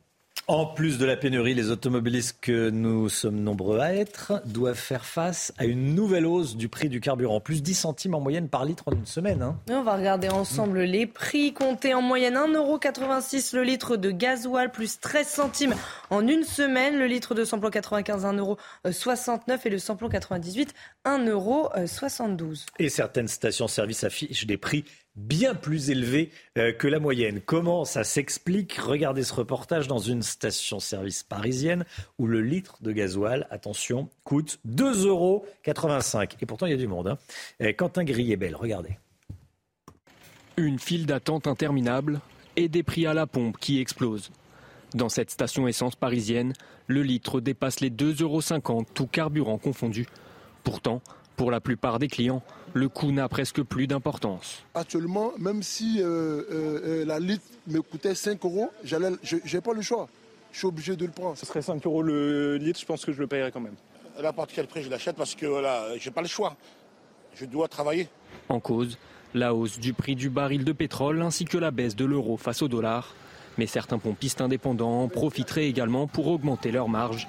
70% d'entre eux sont liés à une convention les obligeant à suivre les demandes des fournisseurs mais les 30% restants sont libres de fixer leur prix. Une manœuvre dont se défend ce professionnel. Ça a augmenté un petit peu, vu bah, ça a augmenté en fait euh, visiblement euh, à la livraison. Hein. Donc en fait, nous, on, répercussionne à chaque fois que ça augmente. Donc on a un groupe de 4 stations-service, donc on sait comment ça se passe et on les euh, on réaugmente en fonction en fait de, bah, de la livraison. Là, apparemment, ça vient un peu de loin, de Belgique, de, de, de Hollande, on ne sait pas exactement d'où. Le mouvement de grève à l'origine du blocage des dépôts de carburant a été prolongé hier. Le retour à la normale pourrait donc encore prendre plusieurs jours. Cette question qu'on peut se poser, puisque dans les stations-service où il y a de la pénurie, souvent on ne trouve pas de gasoil, on ne trouve pas de samplon, mais, Pierre Chasseret, on trouve de l'éthanol. Alors cette question qu'on se pose, est-ce qu'on peut mettre de l'éthanol dans un moteur diesel ou dans un moteur sans plomb? Alors déjà, diesel romain, c'est non. Rien d'autre que du gasoil dans une motorisation diesel. Sinon, eh c'est terminé, vous ne roulerez plus. En revanche, pour ce qui est des motorisations à essence, là, il faut, euh, agir avec un petit peu plus euh, d'ouverture. Qu'est-ce qui se passe? Le samplon 95, aujourd'hui, on le voit, c'est souvent écrit SP95E10. Ça veut dire qu'il y a une part non négligeable au moins 10% d'éthanol dans ce carburant. Donc oui, on peut de, de, fait ajouter un petit peu d'éthanol dans son plein d'essence. Mais les proportions, il faut faire extrêmement attention parce que la motorisation n'est pas adaptée. Une motorisation essence a besoin, a besoin véritablement d'essence et pas d'éthanol. L'éthanol, euh, vous provoquez une surconsommation en carburant, donc ça nécessite davantage de carburant à l'injection. Donc concrètement, vous pouvez ajouter allez, 10-15% d'éthanol dans votre plein pour diluer, sans gros soucis majeurs sur votre auto et en toute sécurité. En revanche, n'allez pas au-delà, parce qu'en cas de pépin sur la voiture, eh bien, vous ne serez pas indemnisé, il n'y aura pas d'assurance, et malheureusement, ça reviendra très cher, le plein d'essence et le petit complément que vous avez fait à l'éthanol. Merci beaucoup, Pierre Chasseret. L'actualité ukrainienne. Et tout d'abord, cette information tombée il y a quelques instants. Ce sont 19 personnes qui ont été euh, tuées hier et 105 blessées dans les frappes russes euh, d'hier donc sur l'Ukraine. C'est le tout dernier bilan, il vient de, tomber. Cette nuit, Emmanuel Macron a, a, convoqué un conseil de défense restreint, le président de la République, qui dit avoir pris de nouvelles dispositions pour soutenir militairement l'Ukraine. Ça, c'était cette nuit. Également cette nuit, Joe Biden, le président des États-Unis, a promis à l'Ukraine de lui fournir des systèmes perfectionnés de défense anti-aérienne. Général Clermont avec nous, c'est la priorité, la défense anti-aérienne? Écoutez, avec ce qu'on vient de voir euh, ces derniers jours, euh, les attaques aériennes à partir de missiles de croisière ou de missiles balistiques, euh, euh, il, faut, il, faut que le, il faut protéger donc les villes et, les centres critiques de l'Ukraine. Pour ça, il faut des systèmes de défense antiaérienne dont ne disposent, dont ne disposent pas en quantité suffisante euh, les, Ukrainiens. Pour cela, les Américains sont déjà engagés à livrer des systèmes des systèmes qui vont arriver dans les prochains jours. Euh, mais j'aimerais peut-être rappeler ce que c'est qu'un système de défense antiaérienne avec ce petit euh, élément pédagogique. Hein. Ça, ce petit gobelet, en fait, ça correspond à une zone d'espace aérien que protège un système de défense aérien. Et le système est, ça c'est le sol, donc le système est ici, et donc ça protège, euh, plus ça monte plus vers le haut, plus la détection est importante. En gros, un petit système, ça, prolonge, ça, ça fait 5 km sur 5 km. Ce sont les fameux missiles qui ont été livrés tout au début. Et actuellement, on va leur livrer ça donc ce sont des missiles, de des systèmes de courte et de moyenne portée, qui vont fonctionner à base de missiles qui sont emportés, que traditionnellement on emmène sur les avions. Ce sont des missiles RR pour détruire l'aviation adverse. Et ces missiles ont la particularité d'avoir des autodirecteurs, c'est-à-dire qu'ils se dirigent automatiquement sur la cible, soit avec le guidage infrarouge sur la chaleur du réacteur, soit euh, avec un radar qui est à la tête du missile. Donc ces missiles, plutôt que de les mettre sous les avions, on les met sur des, sur des véhicules au sol, on met un, radar à côté, et c'est ce que les Américains vont livrer. Ils vont livrer six batteries de ce type, qui sont des batteries très performantes, et les Allemands ne sont également vont livrer quatre batteries de ce type. Il reste quand même quelque chose. Hein. C'est en fait c'est le troisième élément. On imagine que là, la troisième c'est la, c'est la longue portée donc le double de ce gobelet. La longue portée, pour l'instant, euh, les, Ukrainiens en ont avec quelques systèmes soviétiques pour lesquels il manque de munitions. Donc là, le débat va être est-ce qu'on est prêt à livrer des patriotes, puisque c'est euh, la version de ces missiles euh, que, dont les Américains disposent, voire des Mamba pour la France, qui a des systèmes extrêmement performants, mais en nombre très limité. Donc je pense que ça va faire l'objet d'un débat et éventuellement des annonces qui vont arriver aujourd'hui. Général Clermont avec nous ce matin. Merci mon général. Il est 9h moins le quart, le point info, les toutes dernières informations. Chana Lousteau. Les blocages des raffineries doivent être levés sans délai. C'est ce qu'a dit Olivier Véran ce matin chez nos confrères de RTL. Sinon, le gouvernement menace d'intervenir et cela pourrait passer par des réquisitions. Ce matin, 30% des stations-service françaises rencontrent des problèmes d'approvisionnement. Le montant du découvert moyen des Français est en hausse cette année. C'est ce que révèle une étude de Panorabank publiée ce matin euh, dans le Parisien. Cette année, le montant moyen du découvert est de 239 euros. C'est 7 euros de plus que l'année dernière. Autre chiffre, la moitié des Français sont à découvert au moins une fois par an. Et on vient de l'apprendre, cinq Français au total sont retenus en otage en Iran. C'est ce que vient d'annoncer Catherine Colonna, la ministre des Affaires étrangères. Elle demandera une nouvelle fois cet après-midi la libération immédiate de ces Français. Cette annonce intervient quelques jours après la diffusion en Iran d'une vidéo de Jacques Paris et Cécile Collère, un couple de Français arrêtés pour espionnage. Cette vidéo présentée par la télévision iranienne comme des aveux a été dénoncée par la France. La santé tout de suite avec le docteur Brigitte Millot. Bonjour docteur Millot. Bonjour. On va parler euh, aujourd'hui de la cocaïne, euh, une drogue qui se propage, qui fait des ravages. On entend souvent des prises de cocaïne par les, services de police. Euh, vous nous expliquez ce matin ses effets sur notre santé. Oui, euh, vous le disiez, un fléau vraiment qui se propage, qui se banalise, alors que c'est d'un danger incroyable. On va revenir sur, les dangers. C'est vrai que c'est donc un psychostimulant. Hein, ça va agir sur notre système nerveux central et c'est très addictif comme produit. C'est le deuxième produit le plus consommé en France après le cannabis. Hein. Euh, ça se répand, et d'autant plus que le, produit actif de la cocaïne euh, est beaucoup plus concentré qu'avant. Avant, c'était de l'ordre de 46% de produits actifs dans ce qu'on trouvait sur le, sur le marché. Là, on passe à 65% 64% de non 65% de produits actifs. Donc on le voit avec évidemment euh, une addiction encore plus importante, mais surtout des effets sur la santé encore plus ravageurs. Hein. Et puis avant c'était dans un milieu un peu confidentiel hein, la cocaïne. Maintenant c'est partout. Ça va de l'étudiant au noctambule, en passant par le travailleur épuisé. On a même des, des patrons dans les after-work qui en proposent à leurs employés. On a des call centers partout. C'est très facile de s'en procurer. Donc arrêtons de banaliser. partout. Oh, bah, vous téléphonez, vous, vous, pouvez vous faire livrer de la cocaïne. Ah oui. Euh, on ne devrait pas le dire, hein, mais de toute façon, ils le savent beaucoup mieux que nous. Euh, donc, il faut arrêter de banaliser l'usage de ce produit qui présente des dangers, qui va leurrer notre cerveau, qui va aller jusqu'à ravager, complètement détruire certains de nos neurones. On le voit aux imageries, c'est important. Alors, comment ça se passe? Déjà, je vais vous expliquer ce qui se passe dans notre cerveau. Notre cerveau, nos neurones communiquent par de l'électricité et par de la chimie, avec notamment ce qu'on appelle des neurotransmetteurs. Regardez, ça c'est un neurone émetteur, ça c'est un neurone récepteur, et le langage entre les deux, quand celui-ci, l'émetteur, veut donner un ordre au receveur, il va envoyer de la on va parler de la dopamine par exemple, un neurotransmetteur, de la dopamine, qui va aller dans l'espace entre les deux et va donner ses ordres au neurone récepteur. Ça, c'est ce qui se passe normalement. Donc, euh, et après, la dopamine, qu'est-ce qu'elle va faire? Elle va retourner à la maison retourner, une fois qu'elle a donné, qu'elle a parlé, qu'elle a donné ses ordres, elle va retourner dans le neurone émetteur à la maison tranquillement. Voilà. Voilà comment ça se passe sans cocaïne. On va regarder sur ce schéma. on va voir à gauche, donc en haut, le neurone émetteur, en bas, le neurone récepteur, et on le voit bien, la dopamine est libérée, et après, elle retourne à la maison par les petites portes que l'on voit euh, sur le neurone. Quand on a de la cocaïne, la cocaïne, c'est ce qui arrive en vert, en fluo, là. Quand on a la cocaïne, qu'est-ce qu'elle va faire? Elle va aller bloquer, fermer les portes du neurone émetteur. Donc une fois qu'il aura envoyé toute sa dopamine, en fait, il ne va pas pouvoir retourner à la maison.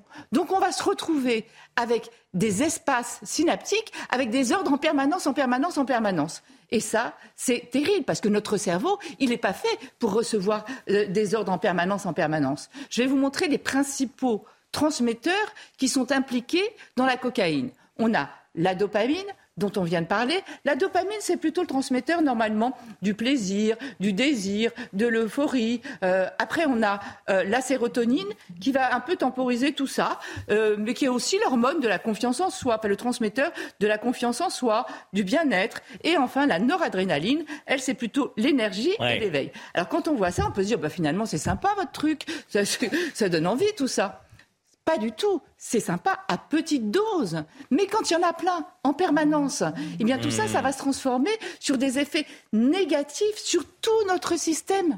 Euh, on va voir, ça va toucher le système neurologique. Et donc, de, de, ce petit truc sympa, ça va passer à de la parano, de la mégalo, des hallucinations, de l'agressivité, jusqu'à la destruction des neurones que l'on voit aux imageries, hein, avec mmh. notamment au niveau frontal, ça détruit carrément notre cerveau. Le système cardiovasculaire, là, on ne se rend pas compte. On a eu un jeune homme de, 18, de 28 ans, première prise.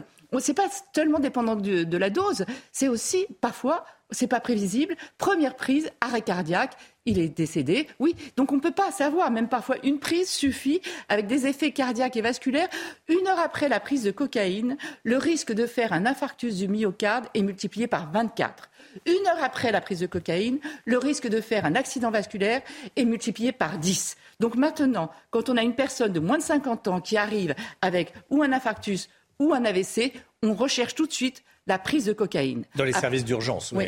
Après, ça va agir sur la sphère ORL avec une destruction hmm. des cloisons nasales parce que ça entraîne un resserrement des vaisseaux et donc plus d'oxygène qui arrive, les tissus qui se nécrosent. Donc on le voit, des ravages terribles. Donc parlez-en autour de vous, expliquez ces effets sur la santé. Il faut arrêter de banaliser. Et pour terminer, un petit message aux écolos. Euh, c'est pas écologique du tout la cocaïne. Euh, déforestation sur les lieux de production, euh, pollution des eaux, euh, la biodiversité totalement perturbée, et je ne parle pas de la pollution du pour le transport, qu'il soit aérien ou maritime. Donc si vous avez un petit peu la fibre écolo, touchez pas à la cocaïne.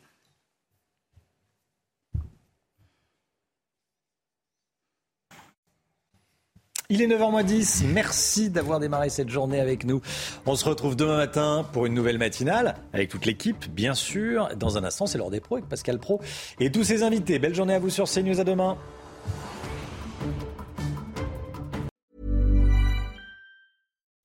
When you make decisions for your company, you look for the no-brainers. If you have a lot of mailing to do, stamps.com is the ultimate no-brainer. Use the Stamps.com mobile app to mail everything you need to keep your business running with up to 89% off USPS and UPS. Make the same no brainer decision as over 1 million other businesses with Stamps.com. Use code PROGRAM for a special offer. That's Stamps.com code PROGRAM.